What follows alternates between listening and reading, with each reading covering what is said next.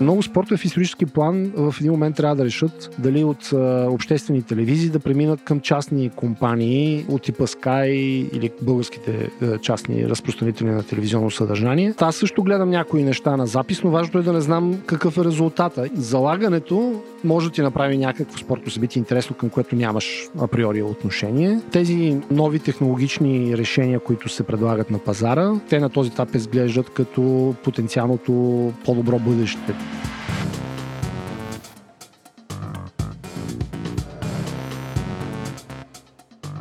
Здравейте, вие сте изговори интернет. В този брой обсъждаме крикета, крокета, ръгбито и като цяло спорта, който се излъчва по телевизията, по социалните мрежи, Олимпиадата, световното и като цяло един изцяло спортен брой.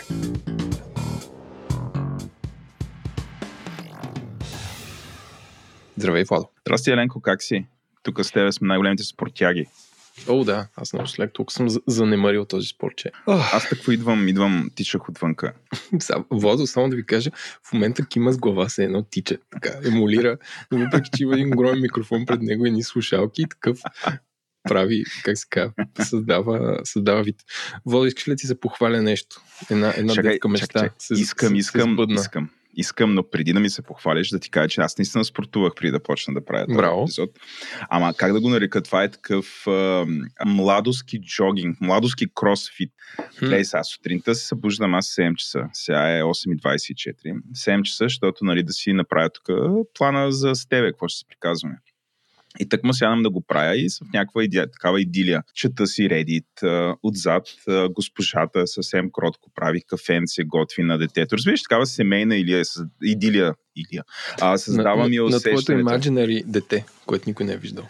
А, да, да, на, на Саскоча, който между днес има изпит по математика, така че там стискаме палци. И, и както се стоя и в 7.24 тока спира. Бам! Губе си цялата работа, настава някаква паника вкъщи, бутоните падат, а бутоните, бушоните Детето падат. Детето е досано.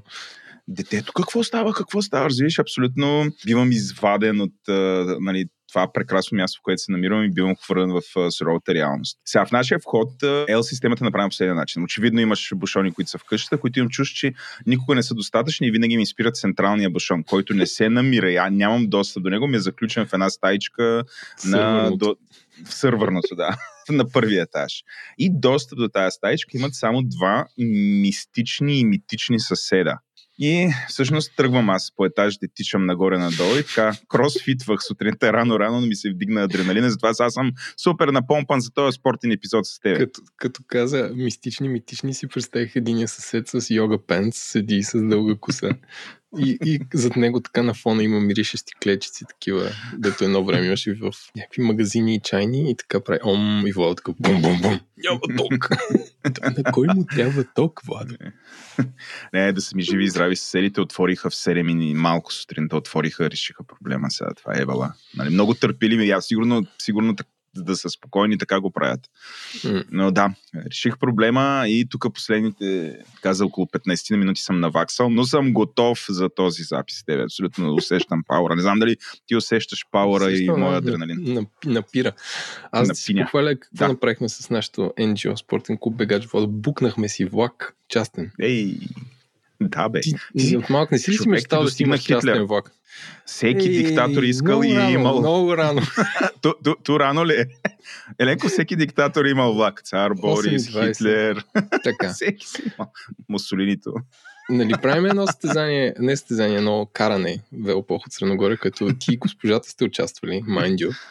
Участват, и сега, за да решим логистиката по елегантен и екологичен начин, бухнахме влак с цели 8 вагона. Четири пътнически, четири товарни, който ще тръгне от Централна гара и ще стовари 200-300 човека на спирка Горна Малина. Вече научих и това е разликата между спирка и гара. Спирка е минава една релса и има спирка. А Гаре има още един перон, т.е. може да си паркира влакчето, да си разтовари, разтоварва и знаме маршрута как ще стигне, за да не се вместим в... Не, да не пречим на железниците. Ще тръгне и ще мине през гара София север. Той ще тръгне наобратно и хората сигурно първоначално ще помислят, че ги отвличат. И се чуем как да брандираме вело влака. И ще ги остави на горна малина, те ще карат до Златица и после там влака ще чака търпеливо и ще ги върне обратно.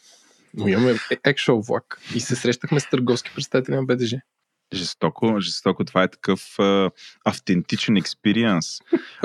NGO-та правят бизнес с държавни предприятия. Това е абс... Ето, от серията ние- арт проектите на Ние се Еленко. намес... арт проектите на Еленко, също така ние се намесваме там, където държавата е безсилна.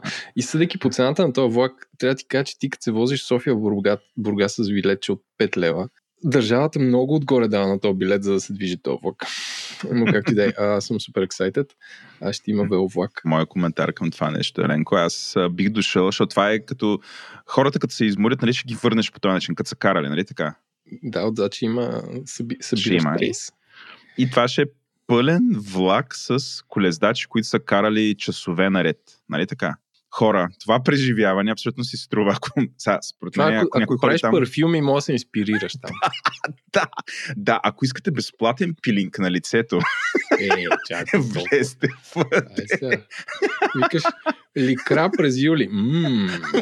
Всъщност не съм питал БДЖ дали има климатик влака, но мисля, че договор е подписан. Who Не cares, видях, клауза, не видях клауза за климатик. Сега ще.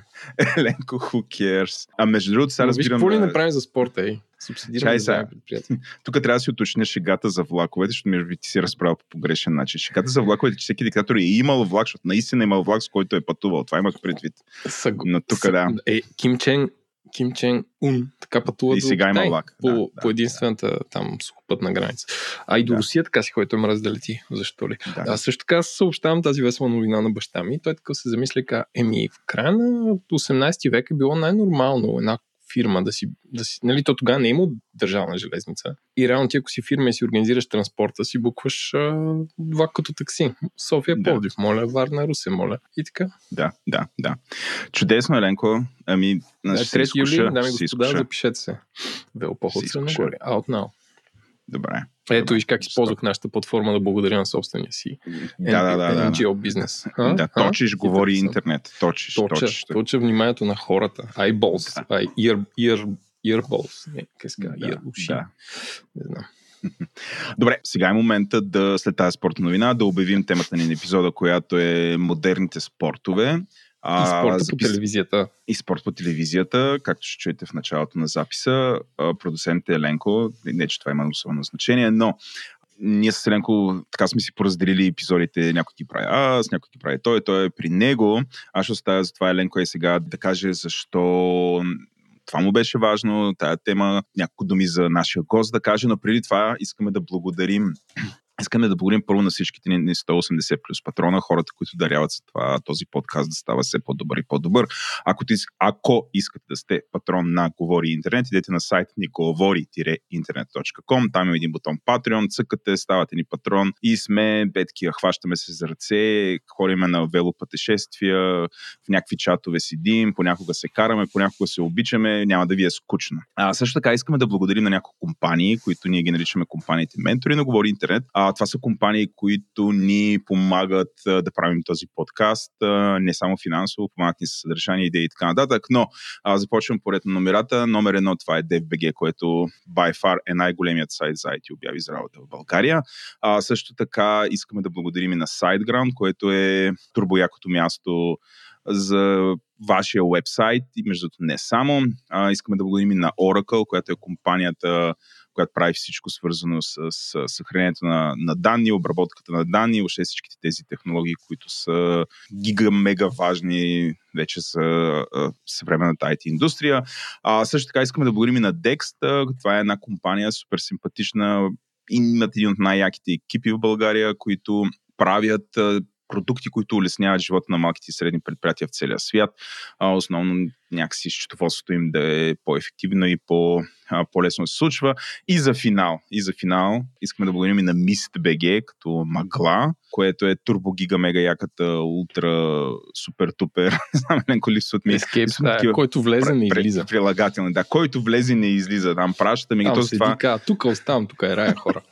да, и гледаме такива, слушанията ни намаляват, нали, влизат вътре, нали, хората се губят, не излизат и слушат подкасти или трябва да изслушат всички сезони на Говори Интернет, тогава те пускат обратно. А ако искате да пробвате и да видите дали съм прав и дали това се случва, идете и се регистрирайте и ползвате кода GI10 а, а, 10 като число, а гъи са на латиница с главни букви и ще получите отстъпка. Предполагам 10%. Процент, нали така, Ленко? Да. Да.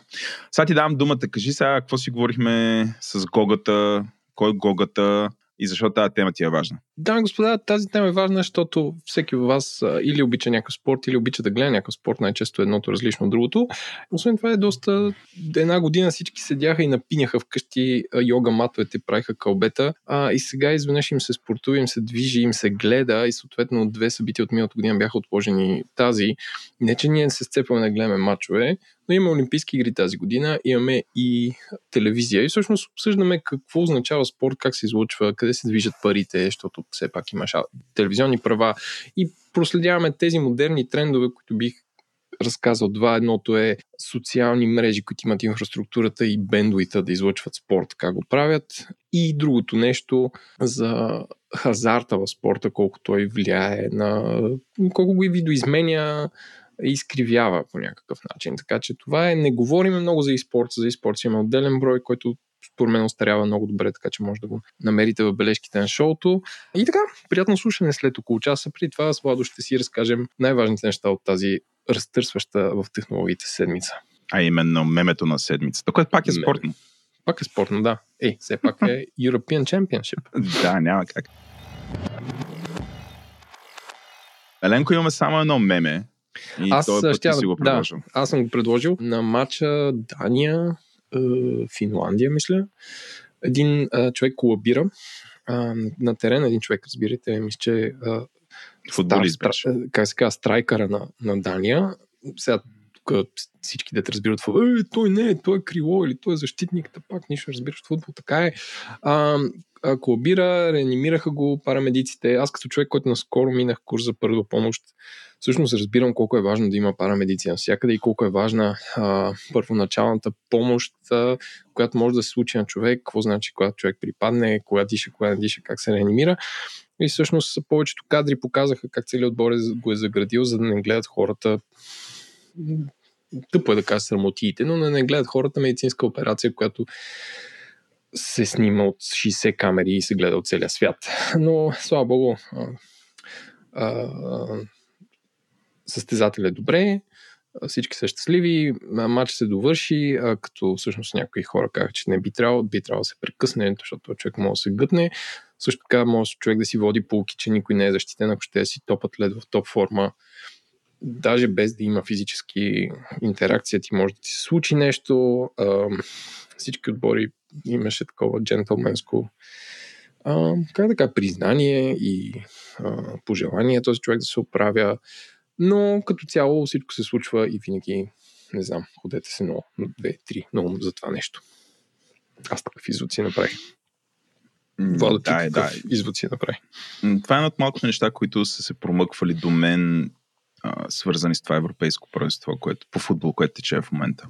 Аз продължавам, не съм гледал нито един матч, а, но това достигна до мен. А, на, доколкото разбирам, човекът е жив и здрав и така трябва да бъде и му желая възможно най-бързо завръщане в спорта. Но да, беше отразено навсякъде и беше нали, една от малкото новини, в които м- не видях а, някой да намери нещо, как да кажа, някаква кирлива риза да хвърли. Така, така. Той си изведнъж на, на, уефа, на УЕФА, на УЕФА фърлиха кирливата риза. Аз така да ли? Кажа. Да, защото не, нали, трябва да решат какво става с този матч. Сега, нали, прекъсвали се, доигравали си, те скали ще го доиграете днес или утре на обед. В смисъл, което малко кучета си лад, кирван си върви. Да, бе, да, ама никой не е казал, ей, той там, как пък намери сега да умре, или да се гътне, нали? Такъв тип. Ами не, не, в смисъл, все пак е човечеството, ти виж тук за едни вакцини толкова сме разделени, нали? А тук пак може да е. Както да е. А, а, по принцип спорта, ние сега си говорим доста за спорта, той доста се, нали, доста се е променил и всякакви хора а, вече имат различна мотивация, като го гледат. А, тъ, но не видях такава реакция. И, нали, това, което исках да ти кажа, че изведнъж а, за някакъв много кратък период от време бяхме като човечество по-скоро обединени, че нали, всички се надяваха той да е добре. Mm-hmm. Да. Което е рядка, рядка ситуация. Аз, да, аз нямам, тем, нямам теме. нямам То няма меме. Няма меме. Седмица е меме, да. меме лес. Мемелска, МЛС, да, да, да. Няма, няма. С Добре. новините, Владо. Ти сега си подготвил о, една, две, три, четири, пет новини. Предам да почнеш ти. Аз ще бъда така, как да кажа, забавното разнообразие ще допълня. А, но ти отразяваш Apple Event, разбира се. Аз Да, миналата седмица, докато, докато ви слушах как си импровизирате с, а, с Слави, О, а, и такова ми липсваше на нашата аудитория да запозная с най-важните неща от света на компанията Ябълка, която произвежда хардвер. Също така, Владо, нали ти казах, че а, сега тук да правя full disclosure пред нашите слушатели. Не ти казах, че си купих акции от Ballard System и загубих много пари, като един водещ на подкаст. вече си изпечелил обратно, така ли?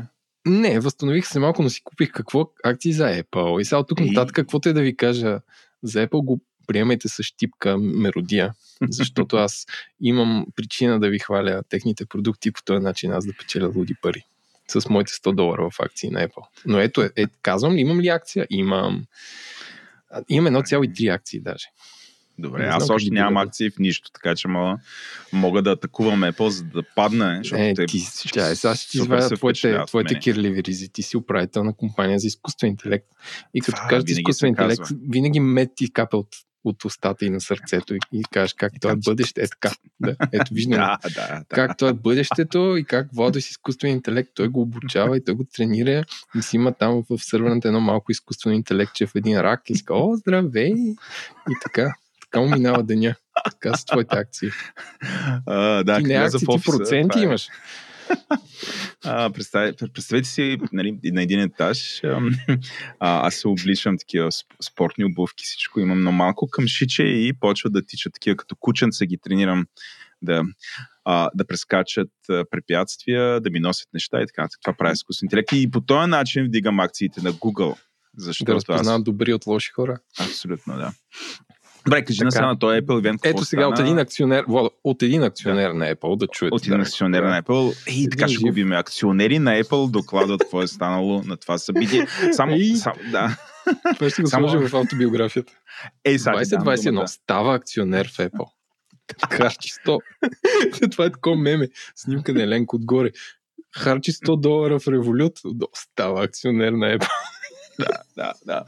А, а, само, а, а, драги слушатели, да кажа, че докато тече ивента, ам, а, аз писах на Еленко, абе имаше ли нещо интересно или може би след това. И той, той ми отговоряше с по една дума. Не, той, оной. Става супер такъв пасивно-агресивен, докато е той ивент, защото очаква аз някакъв такъв да се подирам, а, те нищо не са направили, а, те са тъпки. Аз просто питам, имаше ли нещо Ага. интересно и това е. Аз съм пъти залят с информация. Толкова ме overwhelmваме, че не мога да смисля. Айде сега, вече след като си го осмислил, какво е станало? Така, Владо, ами нямаше хардвер. Световното по iPhone, както знаем, е, е септември. Така че не обявиха хардвер, но всички очакваха да обявят MacBook Pro, те по- по-мощните компютъри. М. И да си купят, ама и на, нямаше. Явно според мен е малко ги е нагънало това с чиповете и го блъскат този M1 чип на iPad, на, на iMac, на Air и така нататък. Така че това е леко разочарование. Но, ам, сега, ам, няколко неща съм си подбрал, те обявиха доста много.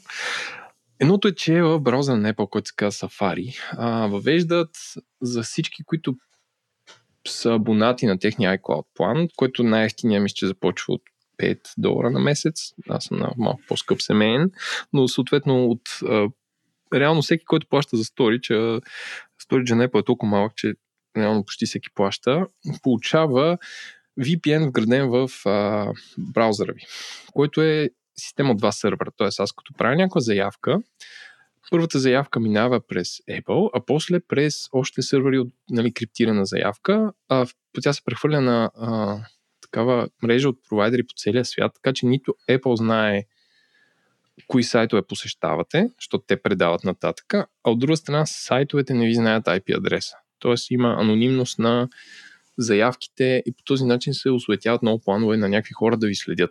Защото иначе от вашия браузър отваряте Amazon, Amazon знае, че сте вие, а, нали, връзката е криптирана, но общо взето има директна връзка. Както мине през два през два доставчика. Нито вашия интернет доставчик знае кои сайтове посещавате, нито Apple знае, нито сайтовете, които посещавате, знаят откъде идвате. Тоест могат да проксимизират само много голям а, а, как кажа, а, рейндж или ранг или абе, а, сфера от IP-та. Така че това е супер, защото се покачва правилството на всичко, на всички, които ползват този браузър. А, другото нещо е, че с мейл клиентите, които аз не ползвам, защото ми е супер тромав, а, а, почват да хващат имейл privacy, защото в момента, ако аз изпратя нюзлетър и в него има картинка и някой отвори, аз горе-долу мога да му знам IP адреса и пак мога да триангулирам кой е то човек. А, това супер много бърка в бизнеса на компании, които правят директно consumer sales с мейли, защото всички мейл клиенти на Apple вече ще докладват за 100% open rate на, на всички мейли. Тоест, аналитиката на, на мейлите, за да се запази privacy е изкривена, което вие ако правите нюзлетър е важно да знаете open rate, дали, дали са го чели 30% от хората или са го чели 90% от хората, т.е. какъв е интерес, колко пъти е форвърнат, колко уникални са го чели, колко неуникални са го чели и така нататък. А, това с правилството на мейлите е дълга, нали, дълга тема в последната година. Много бизнес модели развиха по този начин, а, като Substack, като платени нюзлетъри се развиват като бизнес, а, но те могат да продават тези данни на, на други компании и така нататък. И така, нататък. така че те въведаха и това. Говори се, че Google ще въведат също а, по някакъв начин. А, третото нещо е, а, че вече поддържа ам, много интересна функция, която се казва Out, OutTHN, OutHN, а, вече с биометрични данни може да се логвате в сайтове. Т.е. с вашето Face ID или с пръстов отпечатък може да влезете в сайт, което те го поддържат от миналата година с нов, а, с нов протокол, който е от консорциум от компания, който се казва FIDO, а, което е още една стъпка за отпадането на паролите, защото, както знаем, паролите са лейкливи. Ако някой хакне сайта и вътре има 100 000 пароли, той може да ги пусне в нета и по този начин да се компрометира още повече, ако ви ползвате една и съща парола на повечето ни сайт, което доста хора правят. А, и това е още една победа за това да сме по-сигурни, че реално с твоя пръстов отпечатък вече ще може да се логваш в сайт, който го поддържа. Нали? В момента сигурно три сайта на света го поддържат това, но след като една от двете основни платформи прави това нещо, ще стане все по-логично за сайтовете да използват тази функционалност. И последно и не на последно място, за твоята любима тема, Владо, AR. Ей, годината на AR ли ще бъде вече? Не, до година ще е годината на AR. Да, добре. Помни okay. ми думите. А, освен Spatial Audio, което две, две групи на кръст, YouTube и D2 поддържат с техните албуми, където определен звук се чува от определено място, което е една голяма тренировка, Владо, когато ти имаш едни Apple очила и някой направи е така, махне сърце, от ръцете му да излязат едни видео и ти реално от това видео, точно той където се маха ръце, в момента махам ръце на видеото на Владо, да чуваш откъде е звука. Така че Spatial Audio е една голяма AR тренировка и другото е показаха как ти снимаш едни маратонки с iPhone и после то ти генерира 3D модел на тези, на тези маратонки в, в а, дигиталния етер. Така че mm. а, Apple от години тренират, слагат си някакви LiDAR скенери и като дойде ерата на AR, като, като из, избои, те ще бъдат две обиколки пред конкуренцията. Вижте, спортните пънове, как ги вкарваме в този брой. Да, да, да. Това е моето овервю на, на световното по Apple. Началото жестоко, жестоко. Аз от доста време чакам тази технология, с която да си направя триизмерен модел на самия себе си, да се пусна като NFT, но а... Доста селфиш. Егото малко смали. Защо тебе? Него, не знам. Нещо, нещо друго. Нека да, си да. дам до теб им. Добре, добре, добре. А, това за Яра, не знам с теб колко го обсъждаме. Но е, от, това... от създаването на този подкаст това е водещ мотив. А, така е, това е... А, дали това е годината на Яра? Тая новина е от тая до година, рубрика. До година. До година. да, до година. 1 януари с 200 така. Аз вече нямам търпение ара да влезе супер силно мен. Нямам. Просто желая вече да стане. Това да се сбъдва, че най-сетне тия новини да спрат. и да го очакваме това и нали, Apple да миряса там, да измисли някаква друга работа, да се, да се занимава с тях. Защото, да. Дай, дай, там, да влизат тия яри от всякъде. Значи къде ще, това мисля, че сме го дискутирали. А, много би било яко а, при автомобилите да го има отпред на предното стъкло. Някакси, а, те на скъпите коли го има това. Май, май. Има ли го? Да. Не, е. На BMW петичка съм виждал такова. Ето. Ще е супер яко и на нескъпите коли да се появи такова да, да, да става, айде, да почне. Да. От всякъде, нали, да, тия стъкла, нали, там да се смесва, всичко да става. О, добре, а, това ти е първата новина. Ти обаче си подготвил още тринки. Е, няма. Само две ще кажа тях. Това ли беше? А, да, втората е най-много интересна статия от, кажи, от Вестник Guardian. Слушай сега. А, където разказват за а, модерния начин, като австралийската полиция и ФБР са разкрили престъпна мрежа от хиляди хора, а, където хващат някакъв човек, който е осъден. А? Нищо, чето го това, да, да, да. да, да. Където хваща някакъв човек, който е осъден и му казва, виж сега, ти тук мога да лежиш, да изгниеш затвора или а, той се оказва, че този конвикт е разработвал или поне предлагал на своята мрежа от а, наркопасьори а, супер мега криптиран ап за комуникация за техния си бизнес, който никой не може да откриптира. И ФБР каза, бе, дай тук един бекдор в, в този ап и ние ще ти оправим присъдата, ще ти дадем бонусчета. Така, добре. И всъщност на няколко дни те получавали логовете на, на десетки хиляди хора от наркобизнеса и така си следяли, си чели и накрая направили мега арести. Но интересното е, че във всяка държава, в която те трябва да правят арести, са искали от съда да потвърдят, че могат да го правят. Тоест, че не е това, че те са получили достъп до някаква глобална наркопасьорска мрежа, не значи, че могат да си а, развиват коня, коня по различни държави, но е супер интересно как нали, престъпниците си разработват софтуер, с който си комуникират и полицаите не искат от тях нещо, кой знае какво, а искат просто достъп до този софтуер. И така че внимавайте с кой си Ако сте престъпници. Ако сте престъпници. Знам, че престъпници не ни слушат. Те са отвратени от този подкаст. а, Еленко, аз съм шокиран от тази новина. И съм шокиран от тъпотията, тъпотията на тия органи. Не знам. Смисъл, хубаво, направил си го това. Ти първо представи си как е протекал този разговор. Нали, хей, дай ни тук достъп до това нещо. Не, и, нали, ще гледаме... пич. Гориш.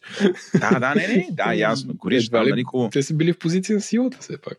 Да, ти ще дадеш достъп, ние ще освободим. Обаче ние ще се похвалим на целия свят, че сме го направили това. Ти си, what the fuck? представи си, Еленко, да, и, и втори, второто нещо, което е, те, те, те се похвалват на целия свят. Защо? Ама те не се похвалват. Значи, това е от съдебно дело, защото това нещо. Аха. Това са на Guardian. Тези неща са, са извлечени от съдебния. От, от, от делото. Тоест, те, за да ги осъдят тези хора, трябва да обяснят какво са правили. Не бе, той е престъпник. Да, да. Не, okay, не е и пак, да. Тъпото тук е, че год... да, не могат повече да използват този метод. Не могат, да. То, конкретен ще, ще мислят, да. да. И всъщност, а, нали, накрая текста в Guardian за, завършва с а, а, нали, какво е получил сорса а, от, от стейтментите от Alpha David, uh, it's not clear whether he received a sentencing discount, т.е. дали вместо 10 години да. ще режи 5. Uh, but as of last month he's been paid 120 хиляди за услуги и 60 хиляди за expenses related to living and travel.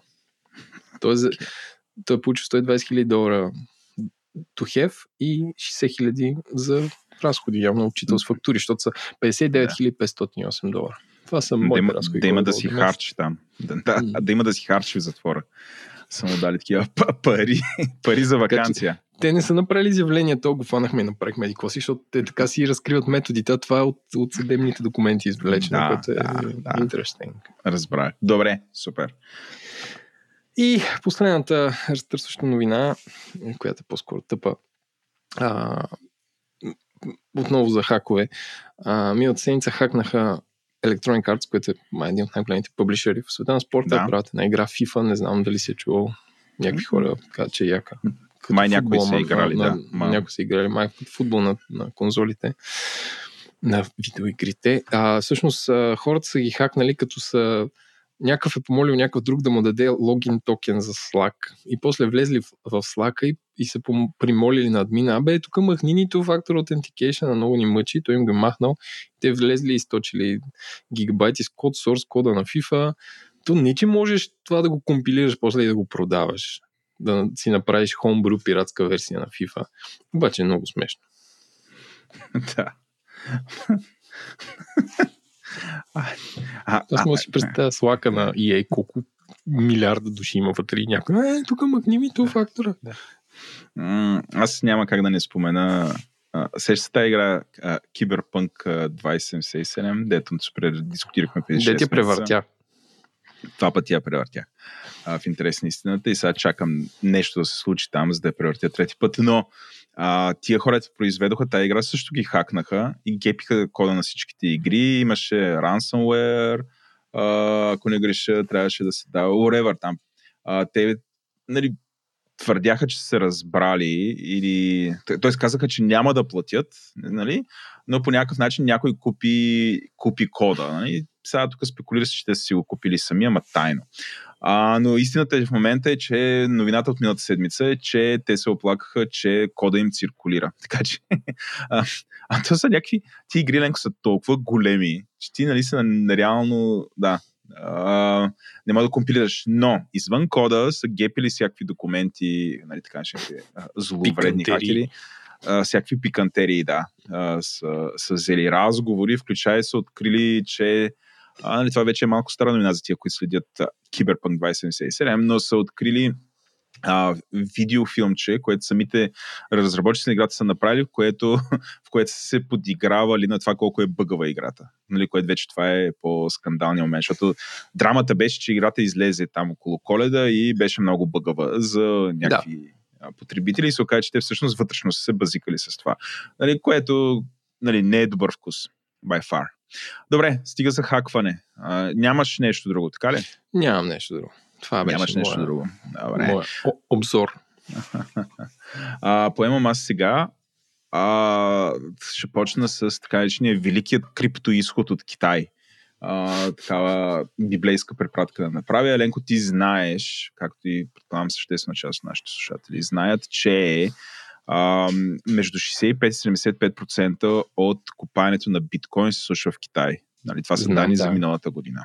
В момента няма особено голяма яснота, но а, някъде през май китайското правителство каза, че а, ще започнат това нещо да го приключват в Китай. И от тогава всякакви ферми и така нататък бягат и се пръскат по света. Не можеш да си го представиш. Абсолютно, да. Значи гасят се... Дигитални овчари са. Такова ли добитък е? Айде, махайте се към Монголия. А Монголия е една от, една от провинциите, т.е. самата Монголия няма така че Инър Монголия. Въобще, различни провинции в Китай. Другото, което е различни държави. Като се обсъждат държави като Казахстан а, и конкретни щати в Северна Америка, където, а, където има по-ефтин ток, а, например Тексас. Може би Тексас. А, според анализа, който съм сложил линк, а, според този анализ Тексас е един от най-големия печели, защото там, ако не греша, близо 20% от енергията е, електро, е такава електровъзобновяема, която е от възобновяеми източници. А пък а, нали, явно е такъв щада, щада, щат, днес какво ми става, а, щата е такъв а, настроен позитивно нали, да, да приеме подобна, подобна, подобна индустрия. А, другото, което е Wyoming, друг щат, щатите, а, но, нали, като прочетете, прочетете тази мина, абсолютно а, копачите бягат от Китай, така че може би сега е момента, ако някъде си имате някой вец, ако си имате някаква вятърна мелничка, нещо, може би сега е момента да намерите някакви хора да мигрират при вас и там нали, да се копаете заедно, се държите за ръце и нали, да вдигате цената на видеокартите, което всъщност е тази новина. Ще го се няма да говорим за видеокартите. и най-после да си да. продадете ланкоините. Най-после, да. А, та да, а, разсейв, а, а, разбягват се копачите от Китай, да видим това как ще се отрази на цената на биткоин.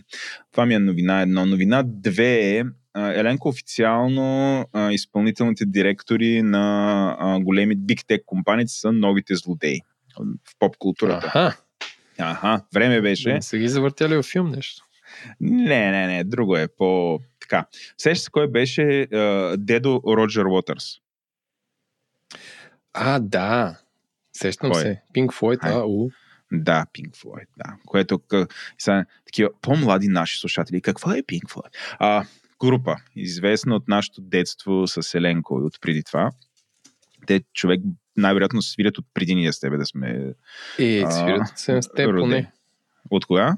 От 70-те свират поне. 70-те поне. Да. Пр- Преди дори с Еленко не сме били родени, когато те свирят. Както де. Чакай да. Та, това, което се е случило, Еленко, е, че този господин Роджер Уотърс е а, получил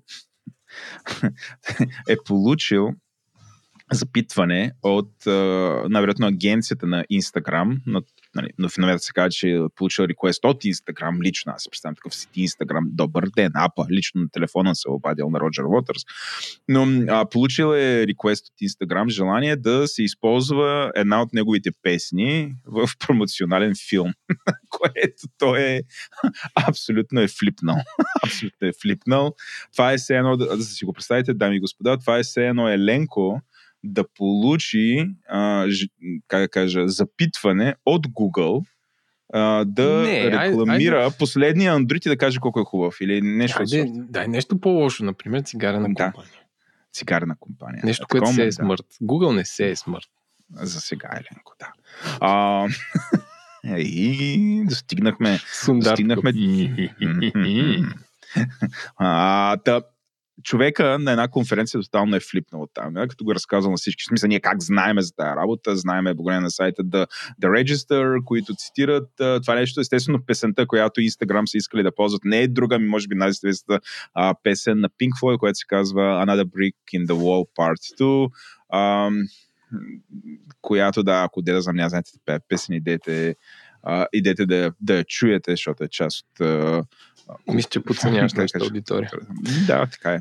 Но а, а, той тотално е флипнал, като а, е обиждал, нали, няма как да го нарека по друг начин, обиждал е публично Марк Закърбър, като не го е наричал, нали, а, наричал го е като SEO бот Марк Закърбърг, а, след това му е казал Заков и разни е такива неща, което, нали, м- а, казва, че никой няма си даде, никой няма си даде песента да бъде използвана там. Казах, мисля, че това го има и на видео, така че ако желаете, можете да го видите, ако ви се слуша. Но а, оставяме на страна вече артистите а, почват малко по малко да използват за основни злодеи а, шефовете на технологичните компании. Между другото, това по някакъв начин ще го дискутираме и в какво си купих и окей, колкото да ви е странно. А, така че имаме такава препратка извън нашите закотвения към спорта, защото ние спортен брой, а, IT злодеи и така нататък, това е част от разговора тук.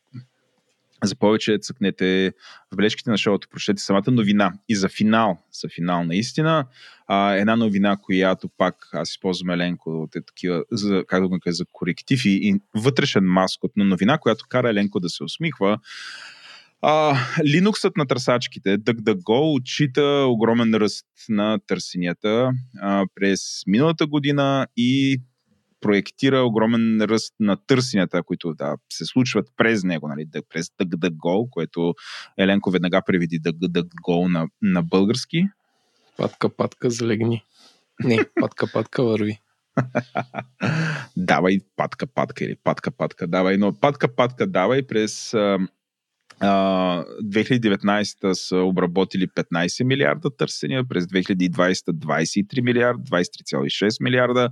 И сега проекцията е между 30 и 34 милиарда търсения, което е наистина огромен ръст на търсенията, които минават през а, а, тази търсачка, която ако тук вече конектна с това, което Еленко говори за сигурността, VPN и прочее, очевидно желанието на потребителите да не бъдат следени а, води до а, увеличаване на популярността на такъв вид услуги. И това е, това е тренда. Затова и компании като Apple а, все повече и повече залягат над а, сигурността. А, това, което ти коментира за VPN-ите е интересно за мен. А, там моя коментар а, а моя коментар, ако трябва да се върнем към тази новина, ще не се връща, Владо, бе, кажи си за дък дъко. Не, не, ще се върна да кажа за тази работа. И за видеокартите. За видеокартите. Да, е, че а, видеокартите при Face ID в вебсайт, трябваше да ги намериш по някакъв начин. Но а, ако се върна към това нещо, а, а, окей, okay, мен това, което ме интересува, Еленко, ако всъщност целият трафик започне да минава през VPN и това по какъв начин се отрази на интернет бизнеса. Замисли се, а, голяма част от начина по който се таргетира рекламата, извън нали, таргетирането, което е а, как да го нарека, а, базирано на демография или на това, което всъщност някаква компания знае за вас като индивид. Голяма част от таргетирането е по регион. Примерно се каже, показвай тая реклама на хора, които са в България, показвай тая реклама на хора, които са в София. That's it. Нали, без да знаеш, че това е примерно Еленко Владо. Нали. А, когато се използват VPN и вашия трафик а, трафик минава през, както Еленко го описа, серия сървъри, реално никой не знае откъде е много, а, нали, както аз го разбирам в случая, много е вероятно този трафик, когато бъде използван, всъщност да, да, да бива отчитан от сайтовете, че идва от друга държава. А, което според мен е, ако целият трафик започне да минава през VPN, проксита, проксия сервер посредник на български язик, а, ще се промени модела, през който всъщност, всъщност реално такива компании, включая говори интернет, а, извън а, анкетата, която ние питаме и бива попълвана доброволно, всъщност ние да знаем откъде биваме слушани, защото не, технически реално никой няма да знае, защото това е маскирано откъде ни слушат. А, ние в момента знаем от кои държави ни слушат, което очевидно доминира България, но всъщност знаем от Германия, UK, от Штатите колко ни слушат, което е важно а, понякога за нас. Но за тия, които продават банери и прочее, ще стане някакъв хаос. Това е едно от интересните неща, което очевидно Apple, понеже не са в тази индустрия и не им дреме толкова и са абсолютно, абсолютно. склонни да го направят. Да, а, но за други компании не. И всъщност те не бидейки в тази индустрия, нали, защото тук е важно да си казваме, нали, да не гледаме, че Google и Facebook са тук, които са може би един от основните конкуренти на Apple, а, трябва да гледаме, че всъщност всякакви други малки бизнеси, които разчитат на реклама са на този пазар а, и всъщност как едно такова решение се отрази върху тях. Дали това биха могли да го преживеят или как трябва да се адаптират в една такава среда. А, и по принцип тази новина, която Еленко казва е heads up така че ако вие сте в този бизнес, мислете как да се адаптирате, когато това стане новото нормално и всъщност как ще таргетирате и ще обяснявате тия реклами. И всъщност дали, да знам, реклами ли ще продавате или трябва да измислите някакъв друг бизнес модел. Та, това исках да споделя, Ленко, но тогава, да, сега реших да го кажа е така, докато говоря за DuckDuckGo, за патка, патка, давай. Но патка, патка, давай, които нямат реклами, нали, очевидно се справят добре. Нали, много е интересно там нали, как се издържат, очевидно за дарения, то да знам, друго няма с какво да се издържат. И така, това, са, това са новините от мене. Ти, ти доволен ли си? Ти би ли сменил Google, за да не бъдеш следен с патка, патка, давай? Правил съм го, Владо. А драмата е като търсиш нещо на кирилица. Иначе на, на латиница е супер, ама иначе it's all fun and games, докато не, не потърсиш нещо на български язик. Да. Може да се е подобрило, бе. То това се развива. И ми ще пробвам, те Дай му шанс. в много такива. Дай му шанс. Мога да е такова направим социален експеримент една седмица на DuckDuckGo. Да. Или, нали, има сега една търсачка, където като търсиш нея съдиш дървета, имаше и такива. Владо Айрон, само да ви кажа. Е така. Да, да. Е така. Клепачите му скърцаха под неговите айроли. Ай, ай, ай с тия новини. Ай с тия новини. А, да. Дай нещо сега. Дай нещо за душата. Дай нещо за душата. Преди, преди нещо за душата, преди нещо за душата, имаме, а, само да кажа, седмичната рубрика с DFBG, не седмичната, да, месечната, в която ще следим от тук до края на годината, може би отвъд, за пазара на работна ръка, защото емпирично установихме, че без DuckDuckGo и слушат 50% IT-та. Така че чуйте ни за 5 минути си Вайло Христов за това какво се случва на пазара работна ръка през юни, на влизането на ремонт стажовете, най-интересно нещо, което той отбеляза. И през юли сме се разбрали с тях да говорим за една изцяло нова професия, която се появява в, в, за работа, а именно в България Product Manager. Но това през юли. Здравейте, приятели! Вие сте с месечната ни рубрика, която стартирахме с dev.bg, която ще прави обзор на интересни неща, които се случват на пазара на труда. С анкетата, която пуснахме, открихме, че всеки втори, който слуша този подкаст IT и според нас това е супер интересно, защото, както и предния път говорихме в същата рубрика, че пазара на работна ръка е candidate driven, т.е. IT-тата си търсят работа и вярваме, че тази информация ще е полезна. А с мен Ивайло Христов, който ще питам веднага, връщат ли се хората към офисите?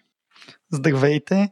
Принцип започва вече да се наблюдава завръщане на хората към офисите, но и една трайна промяна на начина на работа. Тоест, в момента а, някои хора се връщат в офиса, но не е абсолютно задължително да прекарваме цялото си време в офис среда. IT компаниите са много по-вече склонни да дават повече работа от вкъщи или работа от дистанционна локация за хората. И има и хора, които се връщат в офиса, но като цяло общо взето наблюдаваме една доста по лежерна обстановка, където може да работим и от вкъщи или от морето. Има ли някакво сегментиране на типа работа, която се дава от вкъщи или а, класа на позициите на хората, които се наемат с опцията да работят от тях? По-синьор, по-джуниор? По принцип, по-джуниор позициите винаги е желателно да бъдат от офис. Не толкова заради нещо друго, колкото да са по-близко до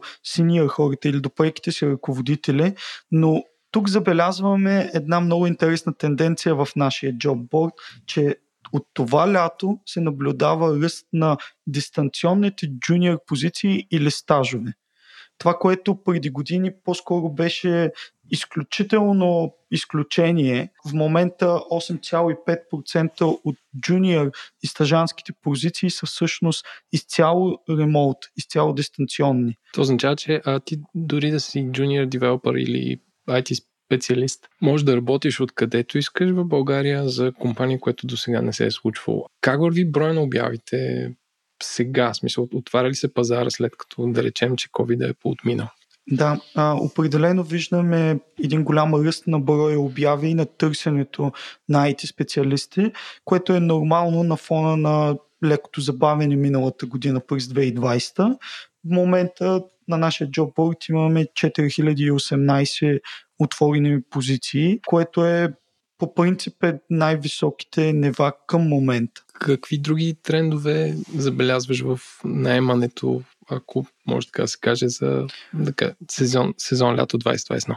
За естествено съвсем нормално и очаквано след COVID-кризата има много голямо повишение на броя, които са, на броя обяви, които са изцяло ремонт, изцяло дистанционни. Към момента на нашия джобборд имаме 520 позиции, които са изцяло дистанционни или да го кажем по друг начин, една на всеки 8 обяви е, е за ремонта работа. А, този тренд според мен ще се запазва и нормално естествено с наближаване на лятото, където доста IT компании отварят своите стажантски позиции, наблюдаваме ръст и на джуниор и стажантските позиции. Към момента има 235 а, публикувани обяви за, а, за позиции, които са за начинаещи.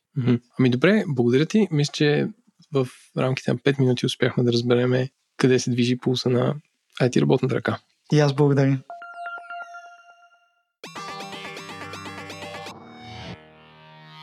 И сега, Владо, какво си купи окей? Okay? Аз ли? Да. Ами да, понеже ти имаш повече неща, ще почна първи и някакси да се върна на а, там, докато обяснявах, че в какво си купих окей, okay, ще си говориме, си говориме за новите злодеи. М- може би най-същественото нещо, Ленко, което аз потребих за изминалата седмица е а, този комеди спешъл на комикът Боб Бърнам. Който, Аз го да, опитах, между другото. Опита ли го? Опитах го и издържах до втора песен и ще, ще направя втори опит пак. М- м- този комеди спешъл не е класическия стендъп, който може би хората очакват, когато някой им каже, че нещо е комеди спешъл. Не знам, не е човек, който излиза на сцена, държи микрофон, разказва смешки и всички там се попикават от смях. Не е това. Комеди uh, спешълът се казва Insight и някакси по, по името като отсъдите, очевидно е посветена това, което се случи през 2020, всички бяхме заключени. И понеже всички бяхме заключени, Боб Бърнам явно не е бил изключение и той е бил заключен, така че целият Comedy Special се случва, случва се в две стаи, така като го гледам, или в някакво малко апартаментче, където той седи, или Uh, да, знам, после може би, да, без да ви спълвам, но да, седи в някакво затворено пространство и uh, с подръчни средства прави uh, прави тези скетчове, които а, на моменти са смешни, на моменти са тъжни. А, сега, няколко думи за Боб Бърнам като комедиант. Той има, бих казал, уникален стил, а, което рядко използвам тази дума, че нещо уникално, но да, за него бих казал, че по-скоро има уникален стил, защото той свири и пее. И не просто свири и пее, както аз и Еленко бихме свирили и пели, а, за да бъде кринч и от това да стане смешно. Не, не, той наистина може да свири и наистина може да пее. И наистина може да композира песни. И наистина може да пише текстове за песни. А, човек е артист, според мен, преди всичко. А, артист-комедиант. И това, което той прави, е серия от а, монолози, които на моменти бих казал са доста депресиращи и някой може да ги намери за абсурдно смешни. А, и на моменти прави а, такива песни, които клиповете са заснети в домашни условия, които могат да бъдат гледани и те като ужасно смешни или по някакъв начин като някакъв експлейнер за времената и за света който живеем в момента. Има две песни, на които а, аз лично бих искал да ви обърна внимание, когато го чуете, ако го чуете, ако ми се доверите, че това е едно от най-значимите, между събития културни за мен, които са се случили напоследък, именно този Comedy Special. Едното е а, песента а, White Woman's Instagram, която нали, според мен трябва да я чуете, да прочетете анализи, нали, какво а, не знам какво иска да каже той, какво иска да каже автора. Интересно е и самите вие, нали, пробвайте си, нали, така нататък, чак тогава гледайте анализи. И също така има една песен, която се казва Welcome to the Internet, ам, която според мен от целия Comedy Special трябва да се обърне, може би, най-голямо внимание, но това е естествено моето, нали, защото на мен са ми важни тия неща. Та в uh, Welcome to the Internet uh, Боб Бърнам прави а, съвременна, не знам как да го кажа, критика, експлейнер, описание на а, на темите, които ние в този подкаст засягаме. Нали, аз затова някакси така супер много конектвам с, а, с този Comedy Special. А, и има в тази песен и носталгията, едно време какво беше и така нататък, но какво е сега, как това промени обществото, за какво беше цялата тази работа с технологиите и прочее, прочее. А, а, гледах Еленко анализи на хора на, на, на самия този Comedy Special, които са някои са по-продължителни от самия Comedy Special, а, които казват, че... Нека позная в YouTube. В YouTube ги гледам, естествено, къде да, да ги гледам. А, няма ги гледам в българска медия, но а, някои от тях казват, че а, те са гледали между 10 и 20 пъти са гледали а, този комеди спешъл, за да го разберат и всеки път откриват нещо ново. Еми, Владо, убеди ме да го изгледам. Да. В смисъл, аз почнах, малко ми се доспа и го спрях, но сега вече, като ми каза, че някакви си го гледали 10-20 пъти и на теб е а, значимо, наистина ще го изгледам, обещавам. А, според мен е важно, Еленко, наистина Значи ти, ти понякога такъв, като ти стане леко скучно и, например, си гледаш телефон и тогава изпускаш тотално нишката и така може да се откажеш. Наистина, това изисква ти да, му, да се фокусираш, за да го изглеждаш, да му дадеш цялото внимание. Там да си спре. То, то самата тема те подканва ти да изолира, да се изключиш от интернет и да го гледаш това. Нали? То, това, това е един от, според мен, е меседжите. Ам, съобщенията, посланията, които този човек иска да каже. Но да, супер е, гледайте го а, супер много ирония, някои от вас може да се офенднат, а, защото пак се говори за белите и така нататък. Гледайте. А, според мен си струва. Това е от мене, нищо не друго. Купил съм си някакви неща, пак серия от ножове и така нататък, но това ще в отделен брой ще го говорим. Ти за сметка серия на това имаш ножове. бая други неща, които да докладваш. Не, не, аз имам да докладвам, да докладвам две неща. А, и първото нещо е една аудиокнига. Както знаете, си партнираме с Storytel, където вашия любим водещ Ленко всяка седмица ще изслушва една аудиокнига или е слушал и ще разкаже за нея. Но миналата седмица, докато ходих до град Варна, а, за около 5 часа, колкото горе-долу продължава тази аудиокнига, като също така готино в Storytel е, че има секция къси аудиокниги. Ако ти слуша нещо късо, си слушаш нещо късо. Та, искам да препоръчам а, ексклюзивната, т.е. то се казва Storytel Exclusive, казва се Атаката на К2, която е серия от 5 епизода, в който разказва за една полска експедиция на един човек, който се казва Арн Джей, Арн или Андрей, както на полски може би се чете, а, как той се изкачва на К2 и се спуска там с ски, което за първи път се прави. И всъщност аз съм чел доста алпинистски мемуари и такива книги, които са, има такъв реализъм а, и винаги са характерни с това, че има патос, където а, дали ще е на Меснер книгата или на някакъв друг известен алпинист, винаги, винаги в началото има едни основи, които се полагат от типа човешкото тяло не може да се аклиматизира над 5000 метра. Или другото, колко са тежки нагоре условията и как а, като се качваш в планината над 3000 метра, всеки грам се превръща в килограм. Тук тези патоси също не са спестени, но реално ми е, беше интересна като книга, защото не бях чел, слушал, не знам как се казва, като четеш аудиокниги, не бях слушал модерна аудиокнига. И всъщност тези поляци си описват много добре експедицията, какви, а, какъв еквипмент вземат. И всъщност един от ключовите елементи е, че имат дрон който не знам първо как лети дрон на 5-7 км, където е доста рядък въздуха, но те благодарение на него примерно спасяват един човек, доставят от един бейскемп на друг бейскемп различни медикаменти а, и батерии за, за някакви устройства. Така че е много интересен мемуар, който е абсолютно реалистичен, нали, се развива се в Каракорум, най-вече тая пакистанската част на втората най-висока верига от, от планини, където се намира К2 Broad Peak а, и Broom. А, така че препоръчвам и горещо в това, в това как да кажа, топло лято а, да си пуснете една такава аудиоистория, разбира се, прочете на български, като диалозите, не диалозите, когато има репорт на един човек, се чете от друг а, чете, разказвач, а, което го прави доста интересно. Така че ако потърсите атаката към К2 в Storytel, може да я чуете. Наистина интересна. А също така Storytel има две седмици безплатно, ако не сте още абонат. А, и може да се абонирате за две седмици и да я чуете. И да продължите после, ако искате. Това е първото нещо, което препоръчвам. Европейска литература, Владо. А, и второто нещо е, последните няколко седмици ми се налага супер много да подписвам документи, свързани с фирмени дела. И съм си изкарал личен подпис, такъв кеп или квалифициран електронен подпис от Евротръст имат страхотен ап, с който с телефона може да подписвате документи, които ви вършат работа както за договори, някои договори на говори интернет съм подписвал с тях, а, и за, а, и за услуги.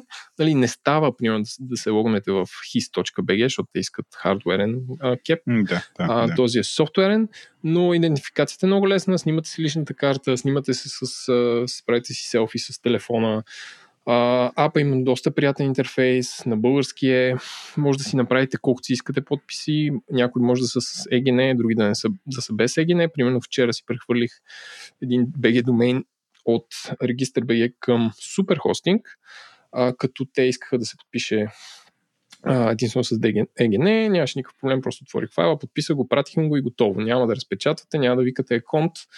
А, услугата, освен това, ако имате MasterCard, не знам тази промоция дали е изчезнала, изчезнала имате 10 безплатни подписвания. А ако не е 5 лева на месец, което за един бизнес е никакъв разход, защото това ти е разхода за един еконт да отиде да достави някакви реални документи. Така че, ако не ползвате тази услуга, аз знам, че нашата нашата аудитория е доста напредничава и дигитална. Просто ви препоръчвам да чекнете. Евротръст се пише с В, ЕВРО, ТР, УСТ. А, препоръчвам. Наистина може да ви спасти разкарване в някакъв напрегнат ден. Жестоко. Аз нямам такова, но тук peer pressure на говори интернет форума Някакси ме, ме кара да, да, ме караме да си направя аз. А, супер интересно, Еленко. Аз искам те върна на К2. Да. Защо това се води по-опасно от Еверест и по-голямо изпитание ти да качиш К2? Самия формата на върха ли да? Ага, По-трудно е. Смисъл, всеки трети умира, който го е качил. Смисъл, Сериозно? всеки трети атемпт е да. Статистиката е Ужас. това. Преди беше 30%, сега към 28% от а, експедициите. По-трудно е. А, Еверест има, нали, има повече инфраструктура, че там имаш 4 бейскемпа, значи на Еверест имаш палатки, които са примерно някои комерциални експедиции, ти нали, качваш се на 5400, ако си виждал снимки от Еверест на бейскемпа, то е зелено, нали, то, е, то е на юг и така нататък. Като се качваш на по-горните лагери, имаш палатки, в които вкарват кислород, т.е. те са като надути вътре с допълнителен кислород, нали, не носиш маска. Та, инфраструктурата там, ако си кекав планинар, е, е доста лесна. Еверест, както знаеш, миналата година за известно време Непал забрани, да, т.е. и сега Непал забрани снимките, защото горе стават такива опашки, че мистиката на този връх е загубена, защото реално имаш някакъв малък период от годината, в който може да се изкачва и се струпват 150 човека и става задръстване, разбираш, защото трябва да минат по един, по един доста тънък кръп на едно място.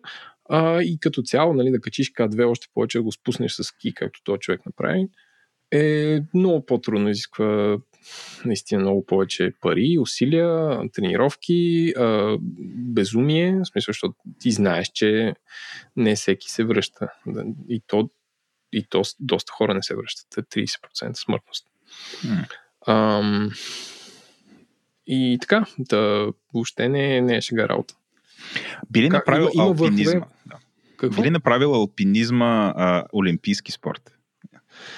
Еми, ако Австралия има Олимпиада, къде ще е се катера там? То трябва да е на алпийски по ниво. То само във Франция и в Хималайте ще може. Индия, ако адопне това, ще.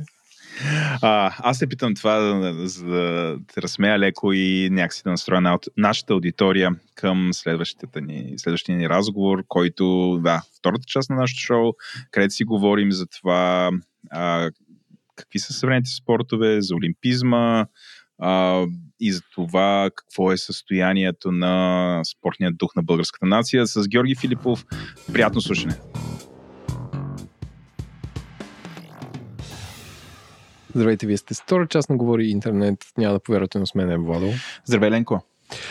А, и с нас е Георги Филипов, който е дългогодишен а, журналист на спортна тематика. И както винаги ще оставя той да се представи. И ние му викаме Гогата. И не сме ние. И сме били колеги в икономерия. Тук всички дисклеймери ги казваме веднага. Така че сме в кръга капитал. Да. Това трябва да се знае. И това, което, Капиталоиди, и капиталоиди. това, което каза Еленко, може да се каже накратко като спортен журналист. А, Ей, Гога, много се радвам на ти. По-често трябва да ме каните. Еленко, аз се притесних, че първият път, когато си говорихме с Еленко, не е било интересно и вече не, няма да покани. в така наречения омнибус. А, значи ние сме в пика на спортната година след 2-3 години застой. А, записваме на 15 юни а, 2021. В момента има европейско. А, също така ще има, ще има ли Олимпиада? Би трябвало да има. Към днешна дата ще има Олимпиада. Аз мисля, че няма да си позволят да, да няма.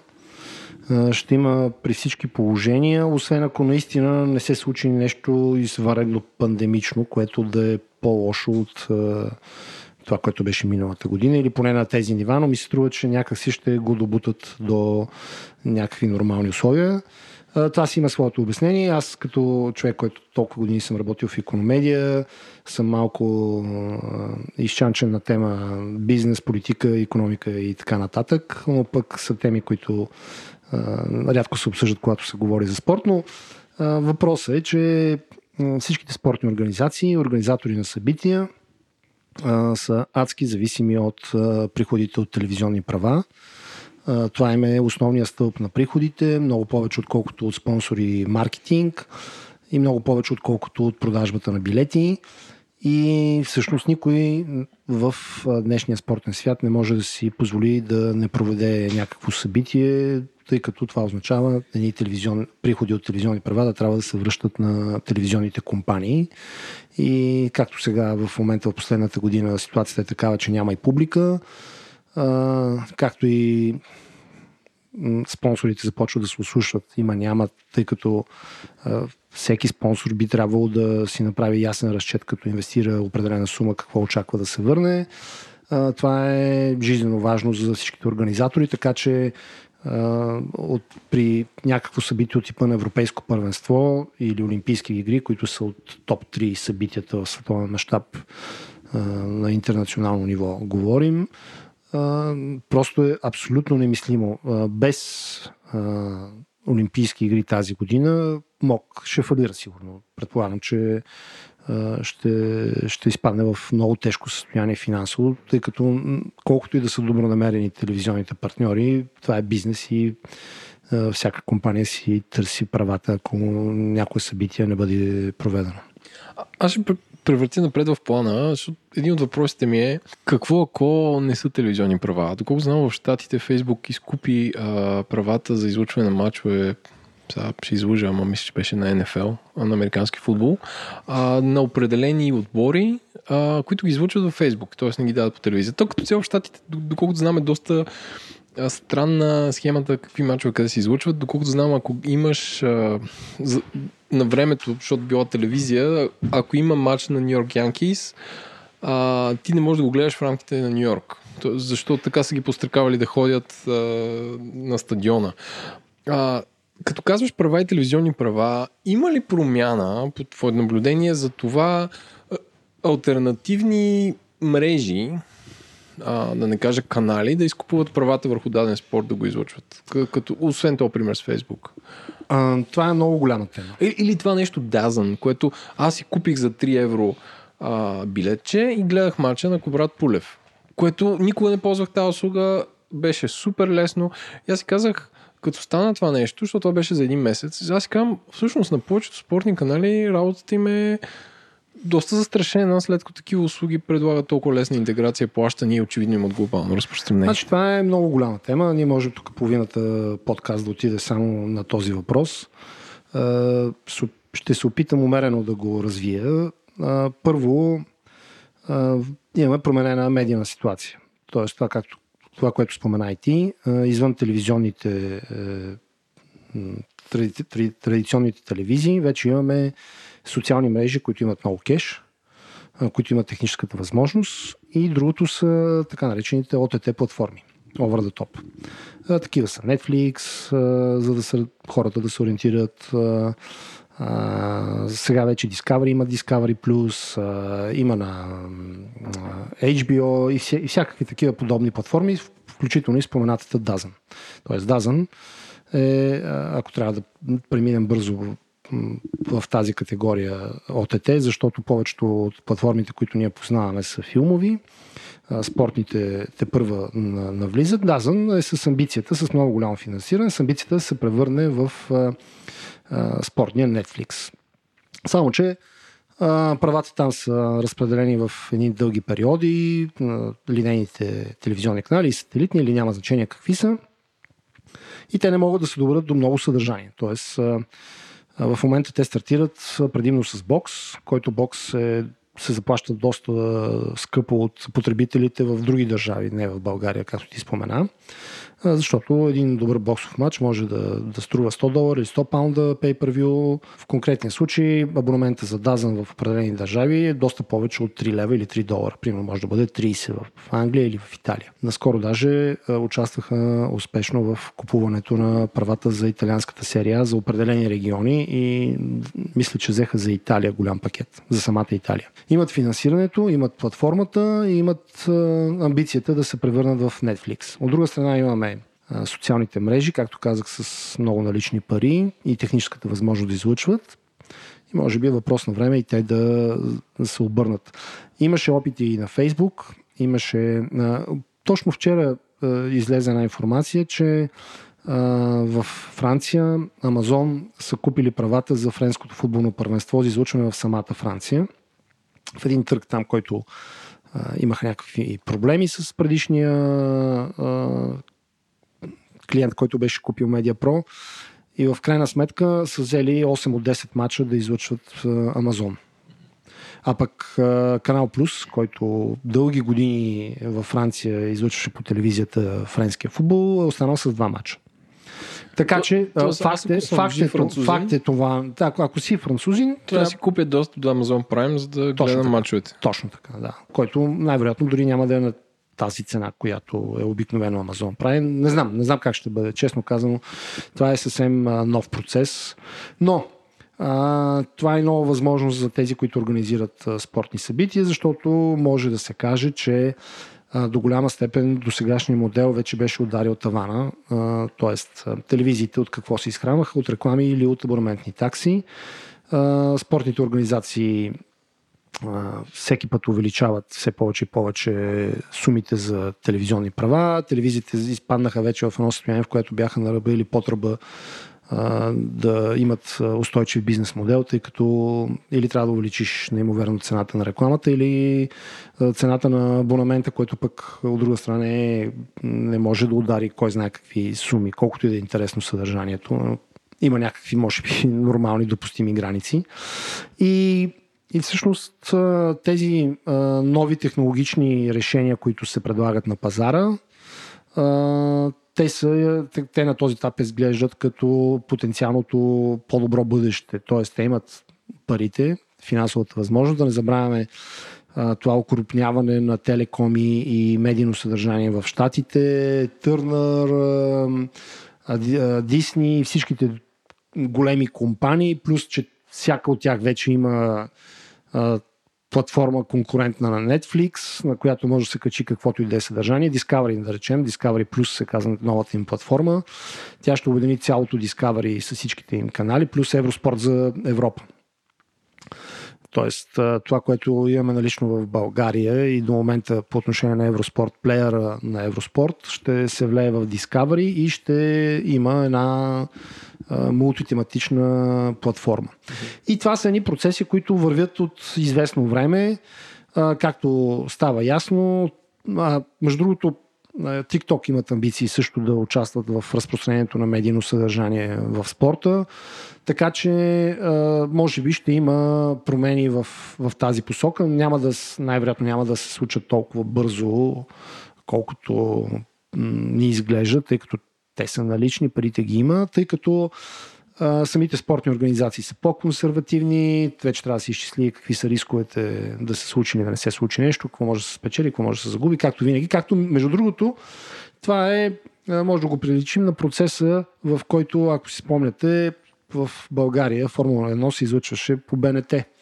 А, много спортове в исторически Да, имаше план... и NBA. И Да, някакви много спортове в исторически план в един момент трябва да решат дали от а, обществени телевизии да преминат при, към частни компании а, от типа Sky или българските а, частни разпространители на телевизионно съдържание а, с рисковете, че а, няма да достигат до такава голяма аудитория, но пък а, ще има повече приходи.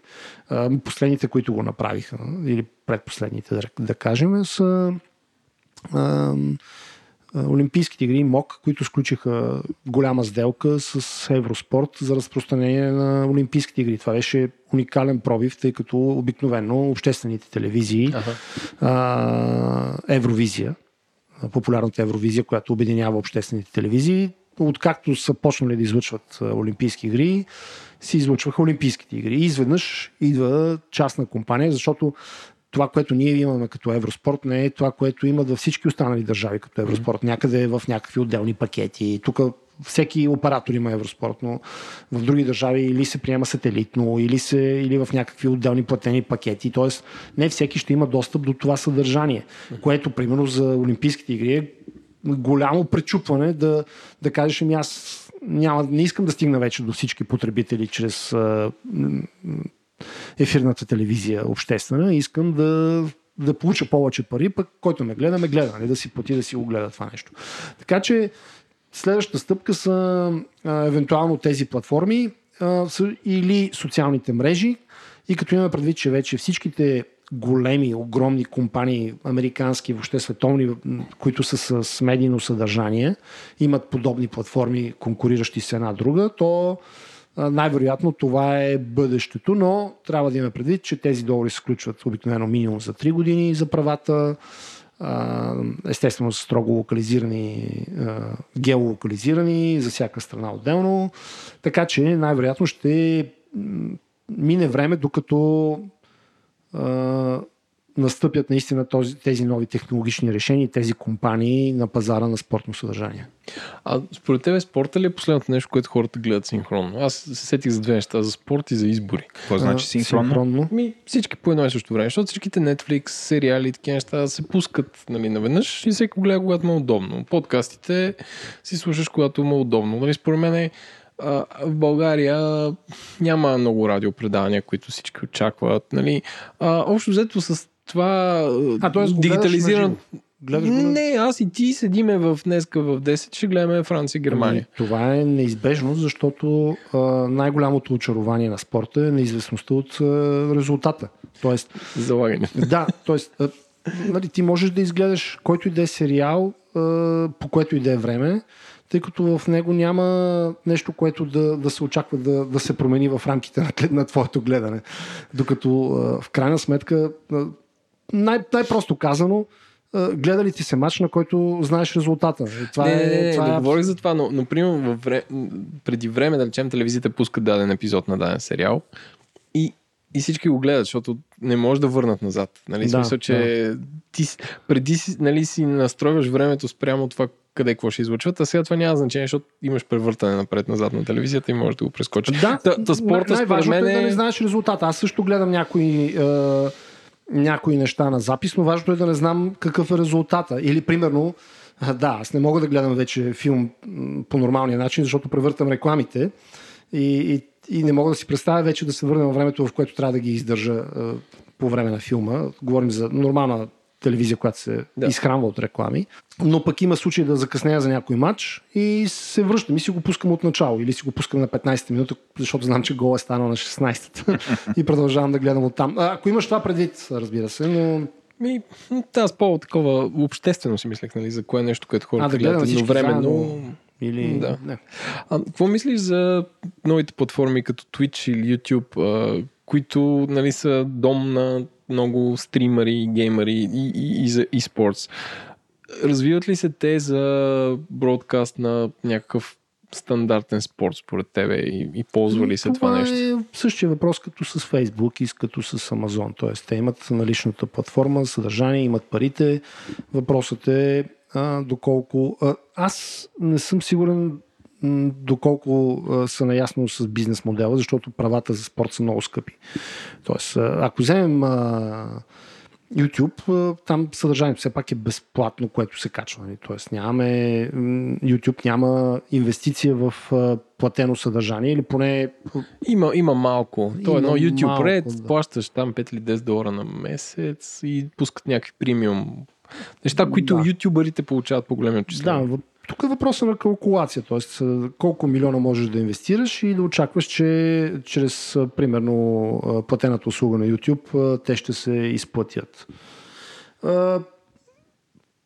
Ако някой успее да разработи и да докаже, че този модел е работещ, мисля, че всички останали ще се втурнат в тази посока. Просто за момента риска е много голям от към инвестиция в права. Но пък аз мисля, че големите компании биха могли да, да рискуват и да пробват. А, Зависи. Просто пазар по пазар, а, клиенти по клиенти. Не навсякъде клиентите са склонни да плащат а, големи суми за, за права, на друга, другаде. И знаем, че има големи разлики, примерно между България, Англия или а, по-заможните държави, да речем Холандия или скандинавските държави, където се плаща много повече за медийно съдържание. Ам, добре, да се върнем към самото начало, нали, което си говорихме за, за Олимпиадата. Както се разбраш, има Олимпиада. Ам, и, и още малко по-назад. Успя ли да гледаш няколко мачове от европейското? Ако се върнем още по-назад, само да кажа, че от 92 година съм спортен журналист, защото не, не, не, го за, казахме. за европейското. а, А, за тази годишната. Успях да гледам няколко мача. Раздяса ли са футболистите? А, мисля, че точно тази година не е, не е точно най-характерната, тъй като поради всичко, което се случи, ми се струва, че не са чак толкова уморени. Лично мое усещане. Дали това, че и отборите имаха право на повече смени, конкретно за футбола.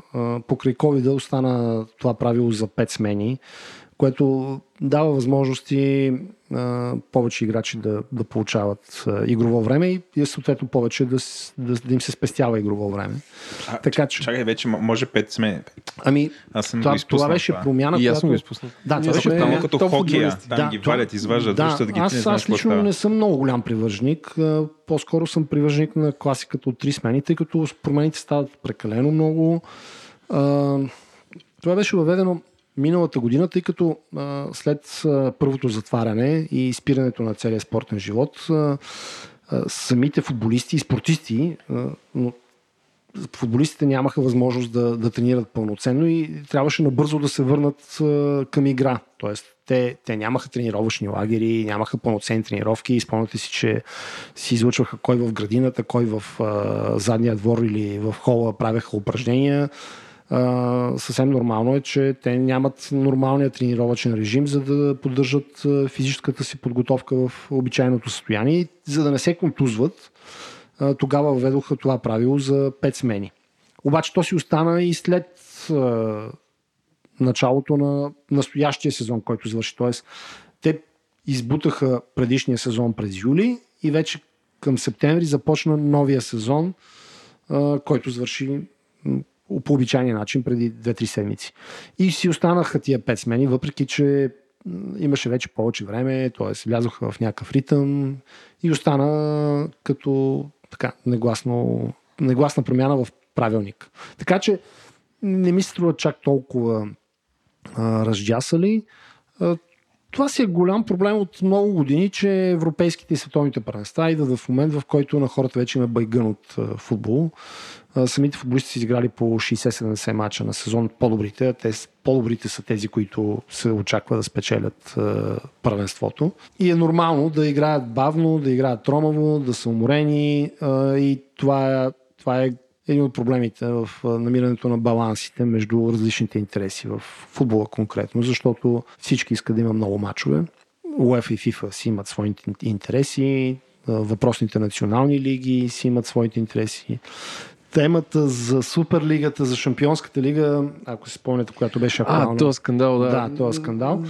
Може ли да направиш експлейнер, за два малоици, В който се обсъждаше новия формат на Шампионската лига за след 3 години, който започна от 2024. А, и, и всъщност там идеята е UEFA да вкара още така наречените матч дейс, т.е. към настоящия формат да има още мачове. А, в момента отборите, които са в груповата фаза, играят по 6 мача есента. А, идеята е да имат по 10 мача. И естествено това нарушава всякакви баланси и очаква се повече натоварване на играчите. Националните лиги почват да недоволстват, защото не им остават свободни дати да си проведат техните срещи. И, и като резултат се играят, ще се играят още повече мачове и играчите ще са още по-уморени. А добре, това ще го правят. Смисъл, още повече пари ли им трябва? Имат някакви таргети да постигат ли? Аз защото не мога да си още представя. повече, колкото повече мачове, Аз не мога да си представя, че играят мачове, повече, ще има повече пари. пари. да. Да, тъй като а, както хората, които са гледали футбол дълги години, знаят, едно време всички мачове се играеха по едно и също време или в два дни или нещо такова, постепенно се увеличиха тези слотове. В момента, да речем, Испанското първенство се играе в 10 различни слота, т.е. всеки матч е в отделен час. И това означава, че телевизиите могат да излучат по 10 мача от кръг, т.е. практически всичките 380 мача на сезон което преди беше невъзможно. А, преди всички отбори играеха, всички мачове си играха по едно и също време и се излъчваше един от всичките.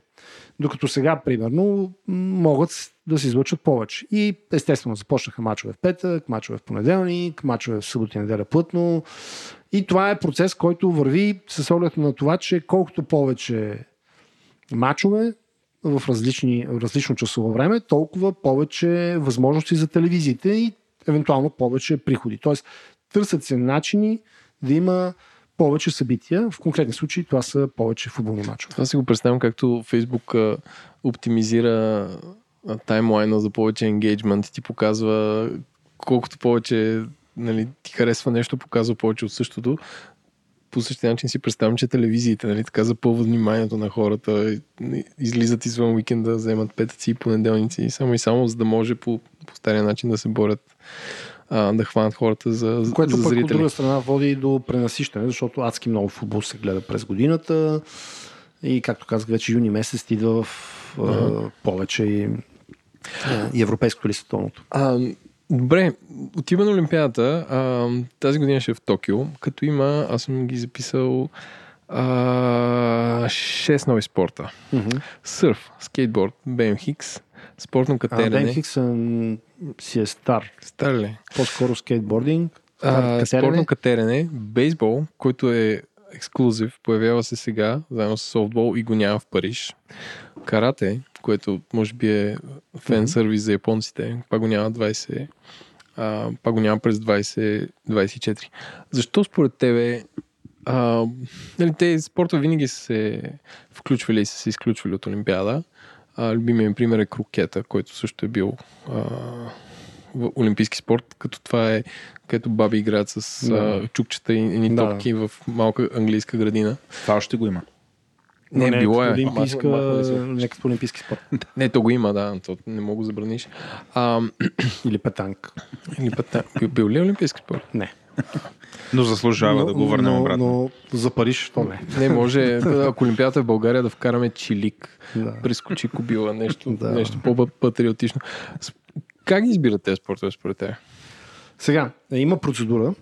А, всъщност, а, там какъв е големия проблем? Проблема е младата аудитория.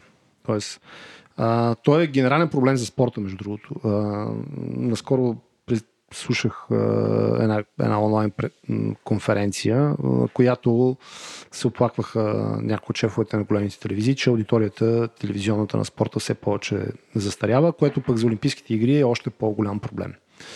И а, там имаме, както знаем, много традиционни спортове. И един от големите проблеми е как да бъде привлечена младата аудитория.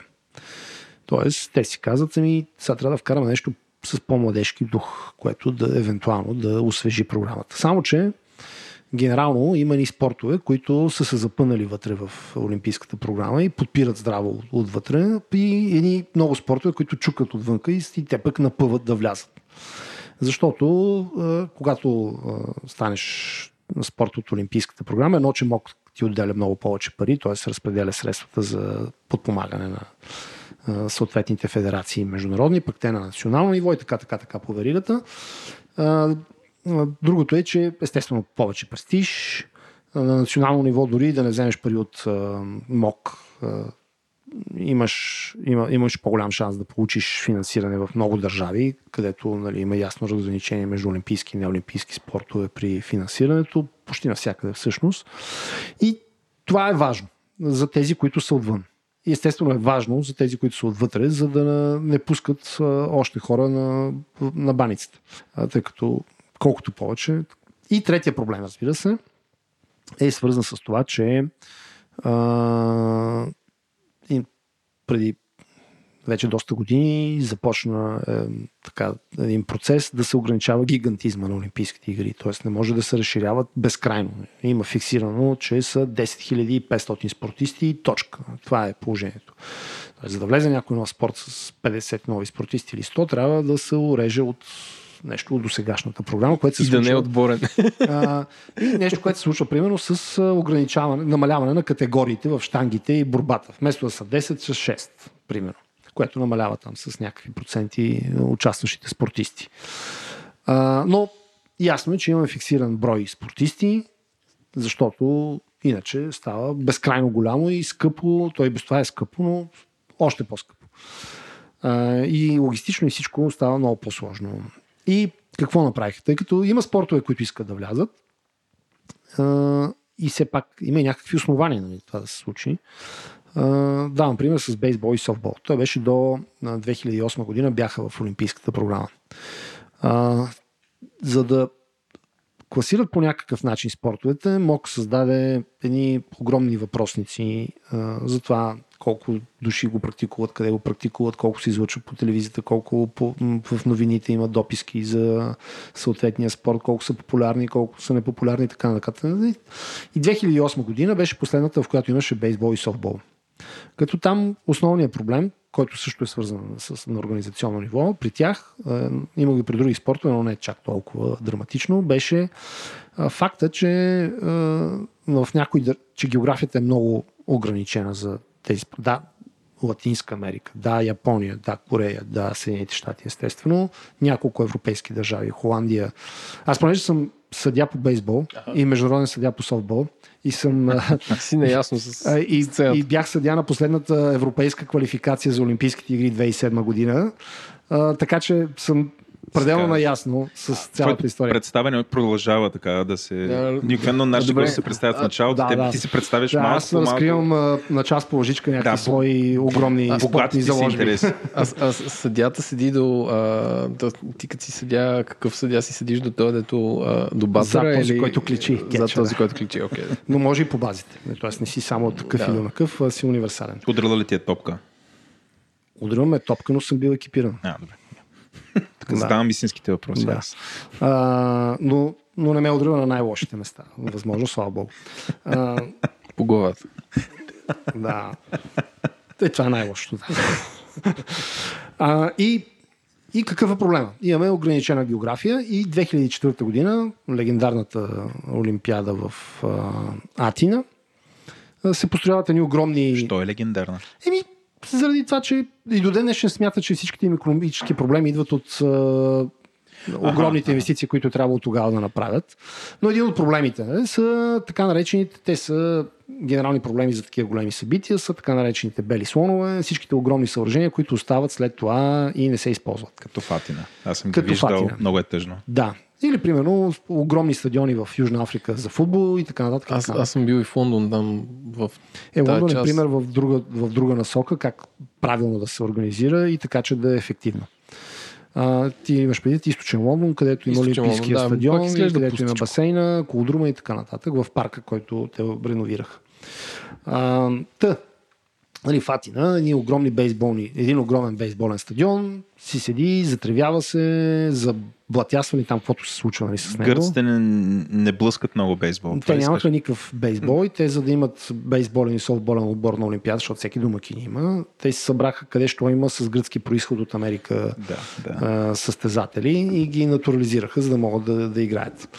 Така, и след това Пекин, където бейсбола също не, не беше, не е популярен и вече а, го извадиха. Ама сега Япония. Сега обаче Япония. Там е много популярен. Така, и покрай бейсбола и софтбола, които винаги бяха номер едно в списъка за връщане в програмата, а, точно за Токио направиха една промяна в правилника на МОК, в която казаха, е, може би не е лошо да дадем някакви права на съответните организатори на Олимпийски игри да си изберат някакви спортове, които да ги включат за съответната държава. Тоест, Франция няма бейсбол и няма бейсбол. Япония обаче някакси не върви да няма бейсбол, защото те са много силни. Те са заедно с американците са... Те са и последния олимпийски шампион между другото от 2008 година. А, тоест, по-силни са в някои отношения. Значи World Series не, не, го, не са го спечели американци. Да. А, и а, така влязоха бейсбол и софтбол. Сега за другите спортове, пак е, там пак е вече графата по-младежки спортове. Е, добре, голфа влиза 2016 Голфа беше година. 2016. Той не е в графата младежки. Там е Тота ли не? Аз затова, затова не разбирам. И, да, да, ма голф има навсякъде. Навсякъде има игрища. Няма, няма място в света, където да няма голф игрище. Okay. А, изключително е популярен в световен мащаб. Нищо, че ние тук не разбираме много от голф и не гледаме, но а, ние сме много малко изключение, заедно може би с африканските държави. В цялата останала част от света голфа е изключително популярен и се практикува страшно много хора. А, има страхотни световни. Латинска Америка също. Ми, За латинска... Азия знам, защото съм Да, го виждал. Да, в Брутално Латинска е, да. Америка напоследък имат добри. В последната година даже имаше някои, които, които спечелиха турнири от PGA тура. Въобще географията се разширява, игрища има навсякъде. Дори да нямат спортни звезди от типа състезатели, има игрища. Има хора, които практикуват, които гледат голф и разбират от голф. И това е другата посока. Нали? Тоест, вкарваме спорт, който е много популярен световен мащаб, имаме страшно много пари в него, звездите са разпознаваеми, нали, Тайгър Вудс или който да е сега, Дъстин Джонсън, Джастин Томас, така нататък и така нататък. Общо взето, голф е друга, друга бира. Говорим, ако той си влезе трайно в програмата и в Рио беше завръщането на голфа. А, а пък тези спортове, които са ни малко по-екзотични, сега ясно е, че сърф, тук не говорим за уиндсърф, който отдавна е в програмата на ветроходството, ами за сърф, който е на вълни. Тоест не можеш да организираш в Пекин а, да, може би ще трябва да се изнесе някъде по, по океаните, но не всеки океан или всяко море предполага вълни за сърф. Китайците ще направят изкуствени вълни. Да, каратето, примерно, е друг пример, който чукаше на вратата от много години. Те заедно с бейсбола бяха все в първите места на кандидатите и не ги приемаха по много причини. Първо, защото вече има един японски спорт в лицето на джудо. Има такъв спорт в лицето на текондо. Сходен. Защото пък а, китайците напъваха с по едно време с кунг-фу и други подобни. Тоест ние имаме много разловидности на тия, този тип бойни спортове и според азиатския регион, в който се намираме, всеки иска неговия спорт да влезе с неговите правила. И сега каратето е, е идеално пасва на, на японската програма. А, какво ще се получи от скейтборда? Не знам. Пък в Париж, където са следващите Олимпийски игри 2024, ще има брейкдансинг, каквото и да означава това. Да, бе. Да. Да. Wow. Аз това го четах си казвам, някакво 91-а се завръща. В смисъл, че някакво хем искат млада аудитория, хем в смисъл, кой изобщо а, практикува това? В смисъл, че това е... То е малко като фигурно парзалене. В смисъл, че е морално остарял спорт. А, ами, например, аз наскоро се замислях за Бем Хикса, тъй като аз го свързвам само с филма Банда Бем Хикс. Так аз ще да кажа това. Там 80-те или 90-те Супер, години. да, аз съм на супер ретро е, 40 да. ти почти нямаш коса. Смисъл, Да, и сме да. и Да. разбираш, го свързваме и, също. и, и, и вика, добре, кой на днешно време кара Бен Хикс? Нали? Ние Да, всеки да. ден се разхождаме, гледаме по, по планината, хората се спускат. Има съвсем друг тип а, Да. а, планински колез, колела или въобще друг тип а, колелета от а, такъв нешосейн тип, така да ги кажем. Ако може би правилно се изразявам, защото не ми е най-силната част колезденето, но да кажем, че нешосейните колелета имат страшно много различни дисциплини с, с маунтинбайк. И ни, аз не съм виждал човек, който да кара BMX в а, Там никакви правят условия. на паметника, правят някакви номера. Не, ма те са буквално... Това е номера. Те са 50 деца в България, ми го правят. Айде, Катрина, какво 100. ми прилича това? Има, има едно меме, сигурно ви е попадало с а, Стив Бушеми, мисля, че, дето е облечен. Той е супер възрастен. Направо аз и ти сме, Гога и Еленко сме като някакви дечковци сега. Той е супер възрастен и нацепен такива от бръчки, обаче се е облякал като някакъв рапър и носи един скейтборд. Мисля, че на, С, с шапка на обратно. с шапка наобратно и казва, «А, здравейте деца, аз идвам да се смесвам с вас. Нали, тия, тия спортове са някакви е такива. Да, това брейкдансинг е все едно BM Хикс. За мен това... Не, ретро е. Аз, аз бих сложил някакви... Сега тук пак, може би, ако направят Олимпийски игри в Индия, ще сложите една йога. Нали, с, с някакви... А крикета? А, Крикет е три дни. Това е проблема, според така, мен. да, да, наистина. Че, те, те, нали, крикета проблема е, че... има, има, има, и има и къс крикети крикет, вече. ама Има той не е интересен, да. Има бързи формации. На Е, той е крикета. примерно 4 часа, да речем. Тест серии с... Имаше един австралийски да. футбол, дед беше много екстремен. Нали? Нали? С потниците ли? Д- Биеха се там, да. да беше. блъска. Той е като ръгби, ама по... Е, Ето, примерно, ръгби. Ръгби не влиза с оригиналния си формат от а, 13 или 15 играч. Нали, Има две линии. Ръгби Да. лиг и ръгби юнион. А, влиза с ръгби 7, защото трябва да се ограничи броя на участниците. И, и това е някакво пък, пак не е окей, защото сега ръгби 7. Дайте да като е ръгби, да е ръгби като хората. Е, Обаче, баяша тичат там, те не могат да се хванат. да, не могат да се намерят на доста странна разновидност, а, ама, Да, да. ама да е вътре ръгби, ама с някаква изчанчена форма, която със сигурност не е, не е основната идея. Защото ние не гледаме много ръгби, за разлика от Васил Върбанов, който а, със сигурност гледа ръгби за, за половината държава. Васил, кой- Васил кой? Върбанов от Радио Тангра, Okay. Мегарок. А, Това е няк- някакво селебрити, такова Еми, радио. той е, да, той е селебрити а, в а, рок средите Окей. рок радио средите и той гледа за половината държава ръгби, не знам кой е за другата половина, а, но примерно Световната купа по ръгби е едно от най-скъпите събития въобще за закупуване телевизионно. Там играят нали, цяла Англия, цяла Великобритания във всичките разновидности, клончета и подклончета. Плюс естествено Южна Африка, Австралия и Нова Зеландия. Нали. Платежоспособни нации. Да. А, скъп спорт и за гледане на живо и за закупуване телевизионно. Ако може да обобщим, Гога, ето сега, ти си шефа на МОК. Представяш си го, според мен не е трудно. И си абсолютен диктатор, можеш да правиш каквото си искаш там. Кои са трите спорта, които веднага би разкарал и кои са трите спорта, които веднага би вкарал в олим... на Олимпиада? Веднага махам штангите. Всичките штанги. Ми, те са едни штанги. Те са две. Вдигане две на дисциплини, да. Вдигане Ема не са ли с различни там теж... Все едно той дед вдига колко кила е той? Ми, те са по категории. Да, ма всичко би го махнал това. Цялото вдигане на тежест, защото там изчезна. всичко е с допинг. Плюс това ще ми извиняват, обаче това не, не виждам точно как развива а, човешкия организъм в позитивна форма. А, повечето хора, които се занимават с а, вдигане на тежести, те са и дребни, ниски, штангите ги натискат.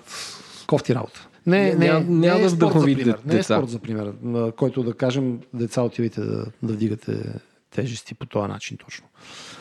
Знаем, че от историята на българската штанга, както е известна, знаем, че това е умопомрачително тежък спорт и може би повече отколкото трябва. А, това е единия. Някакви стрелби. Да ти подскажа. Е, колко се ги стира да. човека, бе. Той е дикт... Ти си някакъв... Ти си на, на царя... Някои от стрелбите, някои от стрелбите би трябвало да, да, да махнем. Да ги отстреляте, така. Да, и, и класическата борба. И класическата. класическата борба. И много е изкуствена. Класическата борба е тази, в която не можеш да използваш нищо под кръста надолу. Тоест, да, се, те само се борят от Чепкат. кръста нагоре. Да, докато свободната борба си е борба, нали, в истинския смисъл на думата. Другата е така регионално развита в някои определени региони и, ня, и някакси... Ма, махнат ли я, отиват си не знам колко спортисти точно. И естествено, ако може и без женската Какво значи това? без женската борба. Да не я махат или... Или да я махнат. Ай, не с, да я с махнат. женските штанги. Да, аха, т.е. да. Да. А има ли Да. всъщност... Добре, а кои би добавил веднага и след това ще имам друг въпрос. Ох, това... Защото тук се, нали, коментираме някакви, що не ги направили това. Не, то, то зависи каква ти е целта. Ако искаш повече деца да се занимават с спорт, какво би това вкарал? също е отговор. Това е отговор, Да. Това е отговор. А, ти какво пита, Еленко? А, нали, то зависи каква ти е целта, ако си шеф на МОК. Ако искаш повече деца да се занимават с спорт и са по-здравословни, какво би вкарал? Не, или ако имаш любив спорт, който според тебе ще повлияе към, към доброто на света. Ох, не мога да, да, го, да, да, да кажа. Всъщност не съм готов в, в тази насока. Подскажете ми нещо. Аз би вкарал кросфит. Защото е зрелищно и е популярно, сега е хайп. В смисъл, той е като анти-BMX, нали, някакво. Вместо штангите, примерно. Да, вместо штангите, Вместо да. штангите, кросфита, да. Има, Или има функционални тренировки, нали, които са измерими. Там ще направиш 100 под- подскока с такова, те ги гледат съди. Може да се Има, има геймифицира, логика да. в това нещо. Има логика. Трябва нещо да бръкнем и да вземем от летните X Games, обаче всъщност практикуват ли се навсякъде, в много държави. Трябва да, да, да го мислим в посока, че все пак трябва да има някакъв критичен минимум от държави, които се практикуват тия спортове. А, да не са много регионализирани.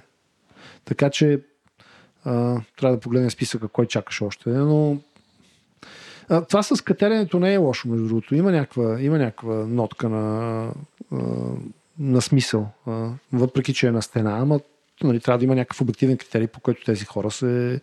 И, и да може да се излучва. Тоест не може да ги качим на Еверест да се катерят някъде, ами, или на Ел Капитан. По-скоро има, има някаква лойка. Много е особено, защото трябва, мога да, из, да, да, да избегне това да Олимпиадата да изглежда архаично, а тя все повече започва да изглежда архаично. Добре, а електронните спортове, ето, примерно. Това ако бъде вкарано вътре, не, въобще няма да изглежда архаично. Всички млади ще се кефят на това нещо. А, да, може би. Аз, аз си признавам, не играя на електронни игри. Нямам поглед толкова Те, добър. те, върху дет ги гледат, те също не играят. Да, между Ами, горе-долу ги Да, знаят. да, ама знаеш правилата. нали? За да, Да, гледаш да, а, нещо с интерес, първо трябва да знаеш правилата и второ да имаш някакъв бегал поглед върху хората, които се занимават, защото доколкото съм чул, най-добрите са милионери и много, имат страшно много последователи. Не, най-добрите са се, корейци. се цитира корейци някакъв един човек, който би останал милионер от да, това, че да. си показал Майнкрафта. И всички деца обясняват как имал един човек. И аз викам, да, да, тук 200-300 милиона или 1 милиард деца искат да станат като един човек.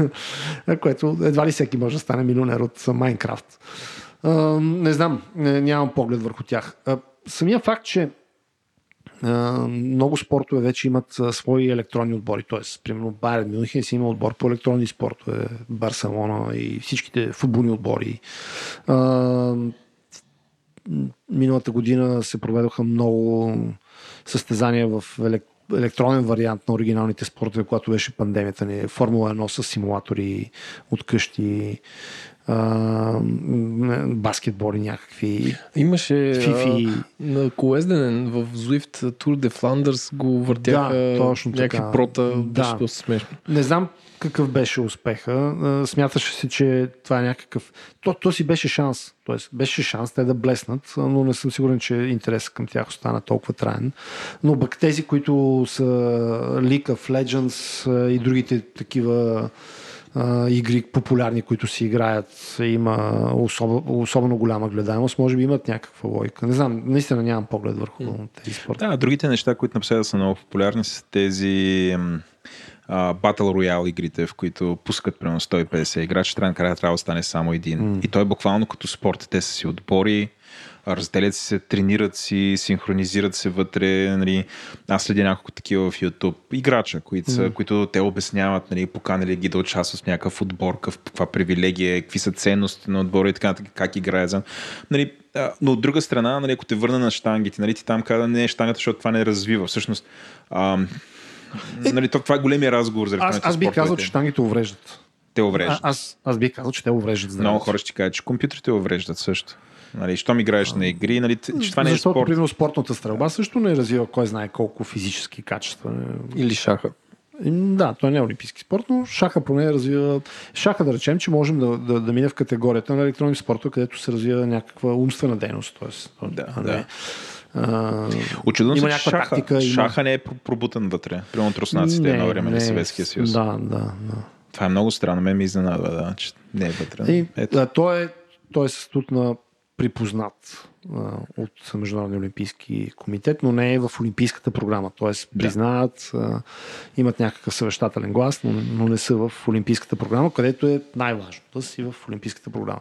Даже имаше някакви периоди в миналото, в които се говореше да сложат шаха в- към зимната олимпиада, тъй като се играе в закрито Да. помещение и все тая, дали е лято или е зима, нали, не играят на двора, а, играят на закрито и може си да бъде към зимната олимпиада, ама пък нямаше никакъв такъв бял елемент в цялата тази история. Нали? Тоест някакси не се вписваше в цялата концепция на зимните олимпийски игри, освен ако на бели маси или такива в леден, в леден хотел играят. Ам, ние си говорихме всъщност преди две седмици а, за, за залаганията и спорта и как това промени изкривява ам, как да кажа пейзажа.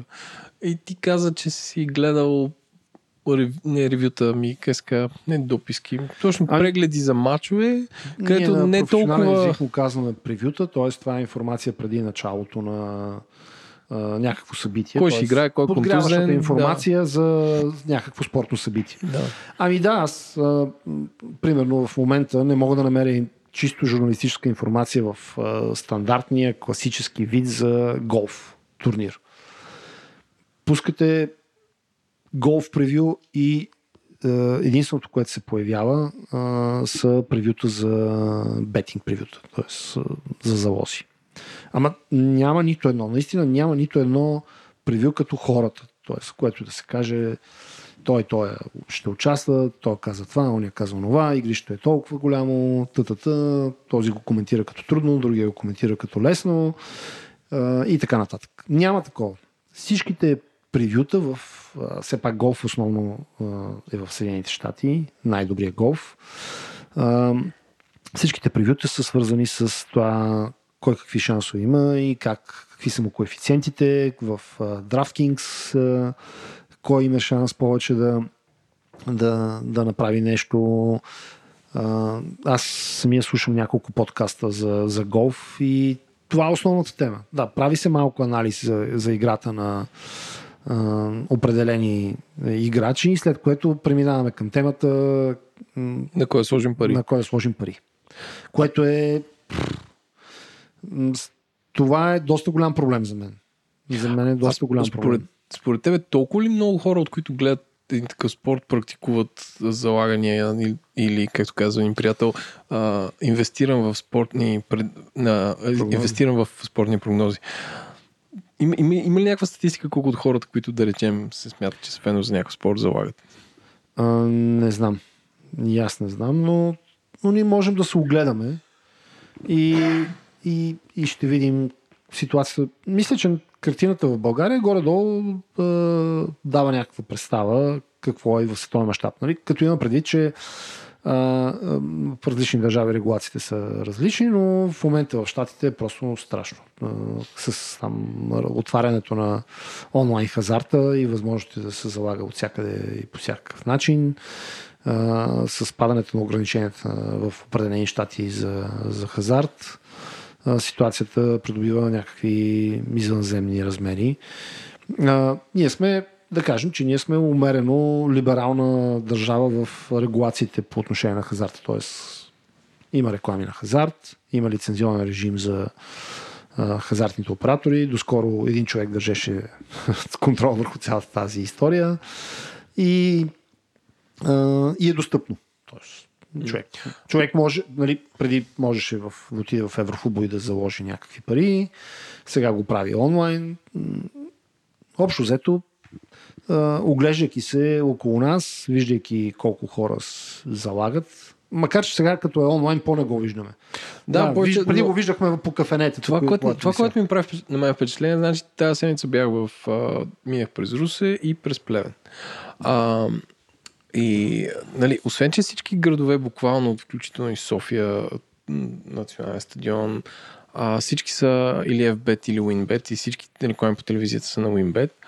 А, не знам каква е разликата между двете, но ми прави впечатление, като влизаш в Русе по магистралата, има ни такива хоругви висят от транспаранти. и всеки окръжен град го има. Всеки окръжен град го има. А Плевен също. Той пише Дунав Русе, от Люка до Гропет и такъв. Това е футболен отбор. Да, това е футбол. И, и следващото е ФБ. И следващото е Община Русе. Отиваш в Плевен и същото се направи същата в Пазарджик схема. В Пазарджик е същото. И в Перник е така, да. И в Петрич. И, и, това е някаква цялата държава. Нали, имаш чувство, че в България има един рекламодател, или два и, и всичко е това. Нали? И аз си казвам, ако тези хора правят нали, такива инвестиции в реклама, очевидно им се връща. Нали? Тъжното за мен е, че този вид а, реклама е реклама за бедни хора, защото нали, тези, които залагат, както и с държ... националната лотария, да. а, е същото. То нали, не, е от, не е от добро да, това нещо. Тук единственото е, че единствената разлика с талончетата е, че тук все пак се изисква що годе някаква експертиза. Тоест, все пак трябва да знаеш е, кой с кого играе и кои са футболисти и какво му е класирането и какви са шансовете един да победи или другия да победи. Тоест, е, изисква се да имаш и, и познание. Ако не гледаш футбол, няма как да залагаш на футбол. А, докато това ставончето беше пък вече за абсолютно всички. Тоест, отиваш, купуваш си, търкаш и излезе или не излезе нищо, обикновено не излиза. да, да, това е, това е голям проблем. Това е голям проблем. Аз, подготвяйки се за този подкаст, си мислех, че всъщност като се върнем назад, а, това е сравнимо на периода, когато тютюневите компании бяха всеобщи спонсори в, в спорта. Формула 1. Формула 1 пък беше там всичките отбори бяха с а, спонсори тютюневи компании. А, имало е и не само на Формула 1, а, трябва да кажем. Изведнъж някакси това стана обществено неприемливо и е такова и те са от нали, забрани се рекламата на тютюневи изделия, отеглиха се, намериха се нови спонсори за, за спорта. А, сега обаче това придобива някакви колосални размери. А, до преди години а, така малко с половиността приемаха спонсорски договори на бетинг компании. А сега вече четох, че NBA, примерно, са почнали NBA бетинг шоу, примерно, което да, да, да се разказва, да заложите на този.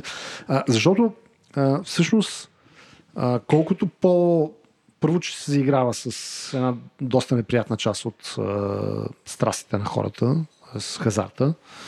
А, и, и, и как да кажем, ние можем да сравним рекламата на хазарта с рекламата на колекторски фирми или на бързи кредити. Тоест, това, това са неща, които не би трябвало да, да бъдат поощрявани по никакъв начин. Тоест, в едно добро общество не би трябвало да съществува. Да. А, от друга страна, развитието на, на тези процеси води след себе си опасността от оговаряне на мачове. Тоест, появяват се всякаки хора, които имат интерес определени мачове да завършат по... И, и както казват нали, в онази част на света, интегритета на спорта започва да се застрашава, тъй като все по-мощни финансово организации с нечисти помисли ще имат опит, ще правят опити да влияят върху изхода на, на спорт. Т.е. да се намесят върху ферплея. А, всичко това, което вие разказвате, нали, то освен, че ме, натъж... то ме натъжава, нали, както ви слушам, а, но искам да го мина на нали, тая тъга, да я вербализирам и да, да видя дали вие го усещате по същия начин. Ам, аз, нали, като бяхме деца, спорта, а, нали, той не беше толкова комерциализиран, както много други неща. Нали, в нашия подкаст много редовно имаме някаква линия такова по носталгия за нещо. Интернета, примерно, преди 15 години, какво беше? Не, преди 30 къв беше. Ей, какъв интернет имаше, но... да. А, и спорта така. А, колкото повече ви слушам и така както започна нали, да се връщам, има започна да имам усещането, че хората вече не гледат спорт, както нали, едно време а, някакси имаше това нали, м- с а, как е, националната държава, която съществуваше и някакси сблъсък между нации, култури, идеал, нали, религии, идеологии и такъв тип неща. Те, а, за спорта беше като нали, едните показваха, че примерно соцлагера е по-добър от другия, ам, нали, имаше много така, държавата присъстваше в спорта и всъщност голяма част от мотивацията, нали, инвестициите в спорта го правеше държавата. И хората до голяма степен нали, се асоциираха с това и като стане една победа на спортния терен, е, нали, все едно те са били. Нали. Да. И това беше, а, беше задвижващата сила. А със сигурност има хора, които просто са се кефили и така нататък. А, сега цялото това нещо имам усещане, че то не го няма, за добро или за зло. Нали, много хора ще кажат, то това е добро, нали, та индук... индук... Кажи думата. Интокси... Индук, не, ин, от, индоктринация. От индоктринация, индоктринация да. Нали, това го няма, нали, няма сблъска, нали, няма източния блок там, дето нали, тия майтапите, дето за гедерете са били най-брутални уж, нали, най-научни да, да. подходи си, нали, така нататък. Нали, това го няма, спорта е по-чист, но някакси а, това е заменено от а, нещо, което вие разказвате, в смисъл от една огромна индустрия, която а, която разчита на едни такива да ги наречем, не ниски страсти, ами а, на, на нуждите на хора, т.е.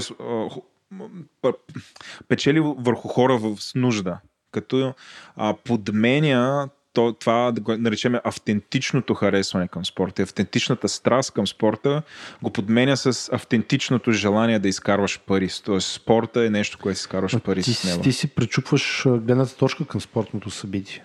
Да, ти, ти отиваш аз там и се кефиш. Аз спомням ама... пак във връзка с европейските да. първенства, защото това национален да, елемент го да, има, примерно да, на Олимпиади, да. европейски световни първенства, където играят все пак нации срещу нации. Да, да. А, но, но спомням 96-та година а, в Англия, европейското първенство, един колега тогава а, беше командирован от Сени Спорт, много готин от международния отдел и тогава беше популярно, четеш там местните вестници, пускаш преводни материали и беше пуснал един много готин материал от Сън или от Daily Mail, някои от тия двата вестника, как да ни стане интересно европейското първенство, защото англичаните интересуват от англичаните.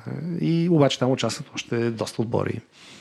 И Имаше два велики лафа, които и до ден днешен ги помня. Оня ден даже ги споменахме с друг колега от това поколение.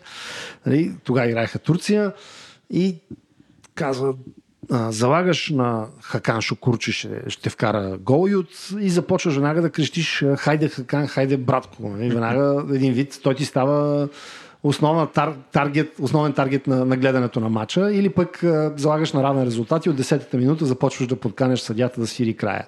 Да, да. А, тоест, а, да, пред, залагането може да ти направи някакъв, а, някакво спортно събитие интересно, към което нямаш априори отношение, но от друга страна, ако си пък спортен фен, залагането ти пречупва гледната точка към един матч. Тоест, ти вече имаш съвсем по-различен интерес от това просто един отбор да победи другия или по-добрия да победи Да, да, да. в едно спортно събитие.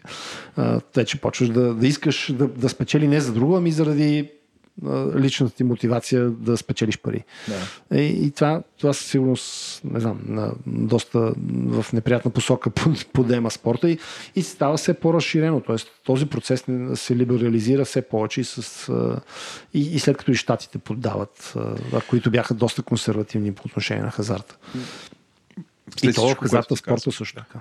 След всичко, което ти каза, нали, защото ние, ти някакси разгледа някакви фази, през които сме минали. И нали, казваш, че в, както едно време с цигарите. Но аз мисля, че това, което в момента имаме, е много по-интегрирано спорт. Много по-трудно то може да бъде извадено. То е, нали, а, цигарите просто печелиха от това, че хората гледаха. Нали, и се маркетираха за да продават цигари. Но не много е ясно какво е. Докато тук вече говорим за някаква подмяна на автентичност автентичността на изживяването. Нали, ти много добре го описа там.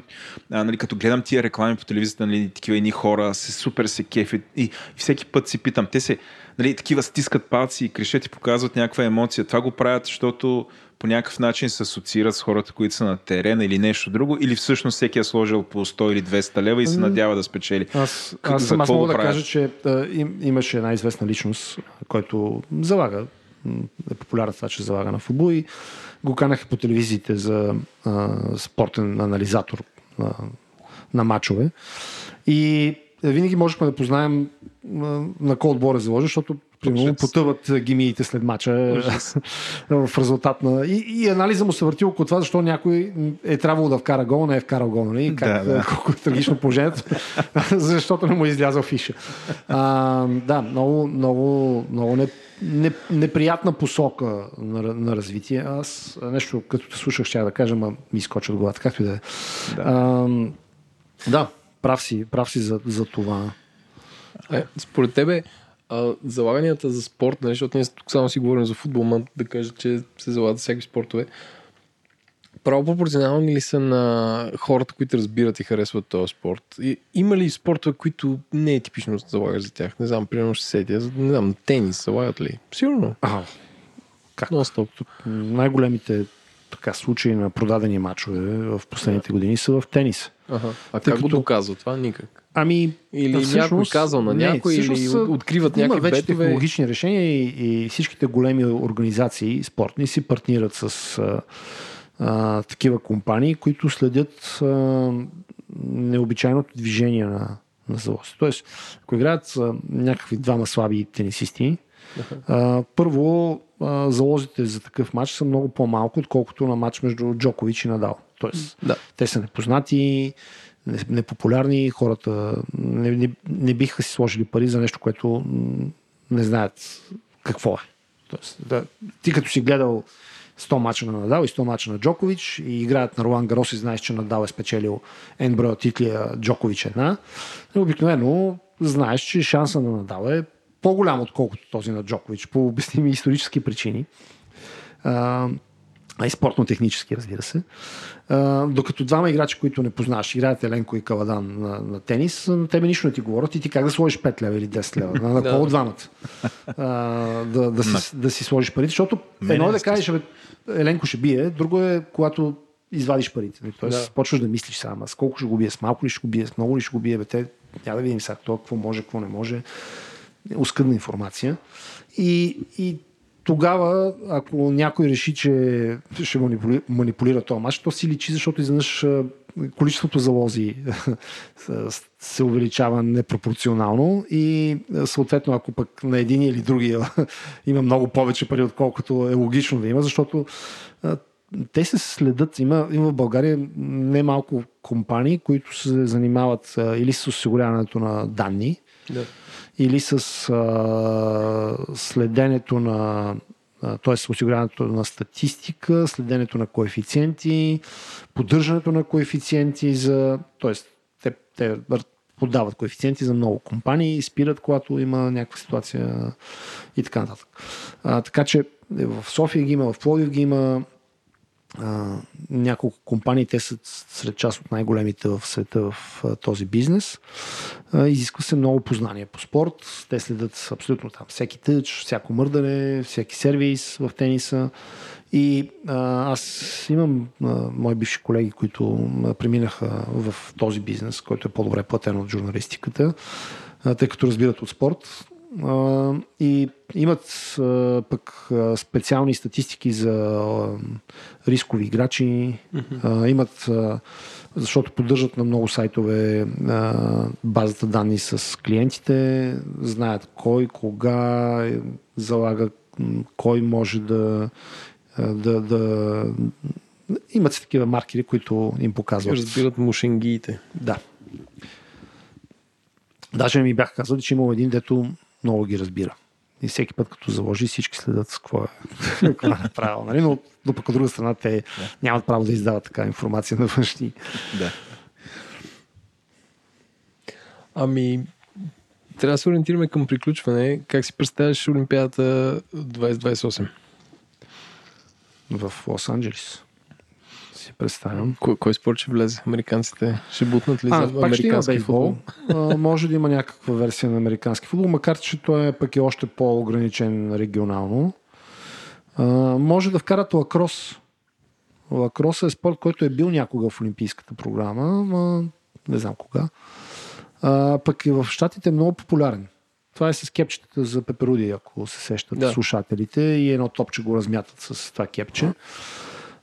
Тъй като обикновено а, се практикува и от дами и Абе, има, мисля, че има и мъжка версия. Така че в, в щатите имат доста, доста силна лига в това отношение. И не знам колко в този мащаб е популярно, но там а, си го харесват. И залозите с биткоин ще са легални. Шегувам се. Сигурно не знам. Ако таксите за, за транзакции с биткоин, доколкото разбирам, са, които са доста високи, бъдат намалени, може би да. Копаене на криптовалути. Съвременен спорт. Съвременните залагания. Добре, Гога, много ти благодаря. А, за двама водещи, които много рядко гледат телевизионен спорт, според мен направихме и за нашите слушатели много добро преглед или овервю за това къде се развиват ам, този вид спортове, освен да, ги, да им пожелаем да спортуват по-често.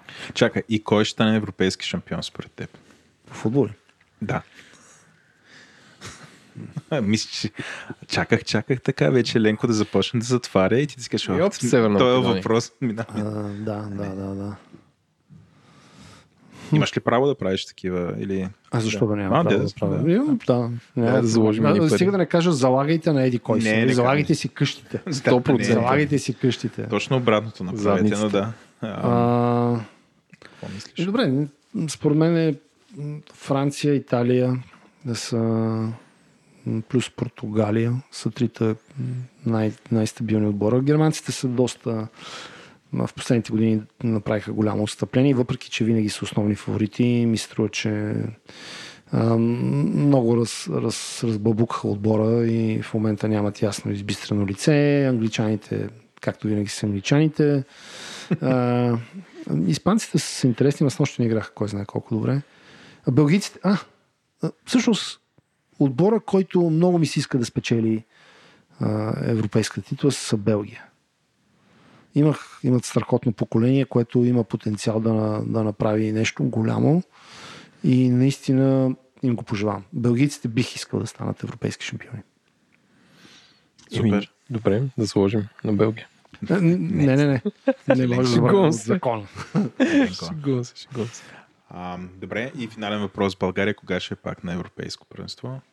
Според теб? И... Това, което виждаш ли е толкова... Когато станат 50, всички отбори започнат да участват. Сега са 24 от 52 държави и нас ни няма. а, можете да си представите за какво става въпрос. Няма да е скоро. Няма да е скоро. Няма да е скоро, защото а, разрухата е тотална. Това, това не става от днес за утре. Иска години упорита, много систематична работа, целенасочена. Като гледам как върват нещата, ние сме се закотвили в едно безвремие, което няма излизане от него. 94-та сме се закотвили. Ми, не знам в кое. От Да. времето на батето. Ние сме батето зададе този Зомби, тон. зомби 94-та. Да. Мисля, същите хора, но в друга роля. Ама лошото е, че вече има м, две поколения от хора, които като им кажеш 94-та, им се, нищо не им говори. Да. Все едно на мен е 68. Да, Нещо. точно също. Да, Да, все едно някой да ти говори за, за, за Гунди и за Котков. И Да. и, и, да, когато не си го гледал, Да. ефектът е нулев. Нали? Тоест само да четеш, че, че е бил велик футболист. Това е част от изживяването е да, да си го гледал, да го помниш, да го разказваш както ние можем. Но има поколения след нас, които тотално не знаят за какво говорим. Е, трудно се обяснява. Да. Нали? И колкото и да го обясняваш, е, като, като не си го изживял това нещо. И финално, дай да завършим с нещо такова позитивно. Ам, според теб българската нация спортува ли? Според мен не. Не. Съвсем Аз мисля, че Много позитивно. е доказано, че не спортува. И тук с Еленко имаме На последно място много, дъл, много дълго сме си говорили и винаги си говорим с хора като вас за това, че е, държавата отделя пари за търсене на, на медали, гоне на някакви такива а, популистски цели. В същото време а, не се развива здравето на нацията и, и, и това спорта сред обикновените хора да се превърне в ценност, защото то носи всичките позитиви, които можем да изрежем още тук цяла вечер. Не, нямам повече. Това не беше много позитивен край. Не. Не, аз нарочно така. Много минорно, Аз казах, минорно, минорно. изпортувайте и водо с три по- позитивни въпроса. да, да, да. Вече виждам дропаута на Spotify слушателите. Не, хора... Хора, кажа? спортувайте. спортувайте. На мен ми е супер трудно да кажа хора спортувайте, че аз нека не спортувам. нещо но положително. Да. Айде, нека да кажи. кажем, че според мен заради хора като Еленко и не само, не само Еленко, защото той има и е, конкуренция. Конкуренцията винаги е здравословна. Както много добре знаем, ние сме от тези, които изповядваме а, ползите от конкуренцията. Има все повече бягащи хора. И аз всеки ден го установявам в парка, когато хода да си разхождам кучето. Е, виждам го и на неговите събития, виждам го и в събитията, които се организират от други организатори, така че ела на хората, които създават общности от бегачи. Надявам се всичко това да се прехвърли. Виждам, че има общности от колездачи. Завърнаха се някакви а, хора, които да карат шосейно колело а, за удоволствие. Нали? Тоест, а, след този период на маунтинбайка и карането на планински колелета, а, все повече хора срещам по пътя под, под, под Балканския път, които отиват към Горна Малина или към Камарци или, и карат колелета на тумби. Организирано се правят походи по над 100 и не знам си колко километра, така че надявам се а, колезденето да, да придобие също така а, такъв общностен характер и да, да върви нагоре това масово колездене, както и масовото бягане. Мисля, че беше позитивно. Да, така. Абсолютно. По-добре. Благодаря ти. И сега един... Шегувам се. Кажи за, до... въпрос. Кажи за допинга, ще го... Добре, беше ми, на мен ми беше супер интересно. Аз малко бях като а, добрия приятел а, на, на Христо Стоичков пред 94-та година, а, Киряков, който следеше матча отблизо. Така че с интерес наблюдавах а, този разговор и благодаря ви за него. И аз благодаря. Еленко, и благодаря и ти, бе. И аз благодаря. Добре, айде, може да затваряме. Ай, котката се сби. Благодарим ви, че останахте до края. Надяваме се, че този спортен разговор ви беше изключително интересен и ще ви мотивира да започнете да правите нещо с телата си, да спортувате или пък да гледате олимпиади, както всички правим, но да, не просто да гледаме Олимпиада и да пиваме биричка и да ядеме фастъчки. А ако искате да ни дадете обратна връзка, идете в Twitter и ни кажете какво мислите за нас и за това, което правим, или пък ни напишете едно писмо на info.govori-internet.com Ако искате да слушате повече такова съдържание от нас, освен че имаме ужасно много други епизоди, които си струват също, идете ни напишете едно ревю в iTunes, докато се абонирате за нас и задължително се абонирате за нас там, откъдето си получавате подкастите, именно Spotify, както казах, iTunes, Google Podcasts и почти всяка програма за слушане на подкасти. Ние сме навсякъде и всеобхватни. Ако този подкаст не ви беше достатъчен, няма страшно. Имаме една турба други, а именно подкаст ни Транзистор, в който си говорим за джаджи и нови технологии, подкаст ни Дропи Чили, в който си говорим за манчи, подкастът Explainer на Говори Интернет, където обясняваме сложни неща по прост начин. Подкаст ни Парите говорят, ако някакъв лев сте закътали и се чуете какво го правите, там е добро място да получите идеи как да си инвестирате парите. И на последно място, но не по важност, пройте слушате подкастът ни Ден, където всеки работен ден разказваме до 8 минути какво се е случило в света на новите най-важно, така че да наваксате, ако цял ден сте блъскали код или сте писали мейли или сте били в колове и въобще не сте имали време да следите драмите по света и о нас. Водещи на този епизод бяхме аз, Владо и моят партньор Еленко.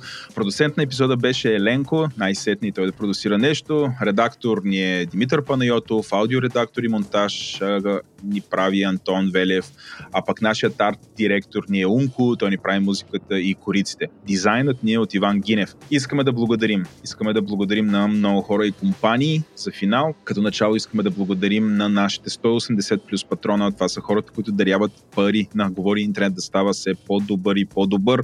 Ако искате да сте от тях, а, искате да, да ни помагате да развивате подкаст културата в България, идете на говори-интернет.com, там има бутон, който се казва Patreon, цъкате на този бутон, а, отивате в сайта на Patreon, избирате си тир или подкаст, който иск, на който искате да помагате от нашата мрежа, разбира се, и може би за 3 минути приключвате и ставате патрон. Също така, искаме да благодарим на няколко компании, а, нашите компании ментори, които ни помагат а, и те ужасно много с, с съдържание, идеи, хора, връзки, какво ли още не. А, именно това са DFBG, които са най-големия сайт за IT обяви за работа в България. SiteGround, едно от най-добрите места, ако не е най-доброто място за вашия вебсайт и не само Oracle, TurboGiga, мега голямата американска компания, която има решение за почти всеки IT проблем. А DexBG е супер яката компания с може би от най-големите екипи, IT екипи в България, която прави живота на малките и средни предприятия по-лесен, като им помага техния счетоводен софтуер да е някакси прекрасен и да, да не изисква 4 години в УНСС да се работи с него.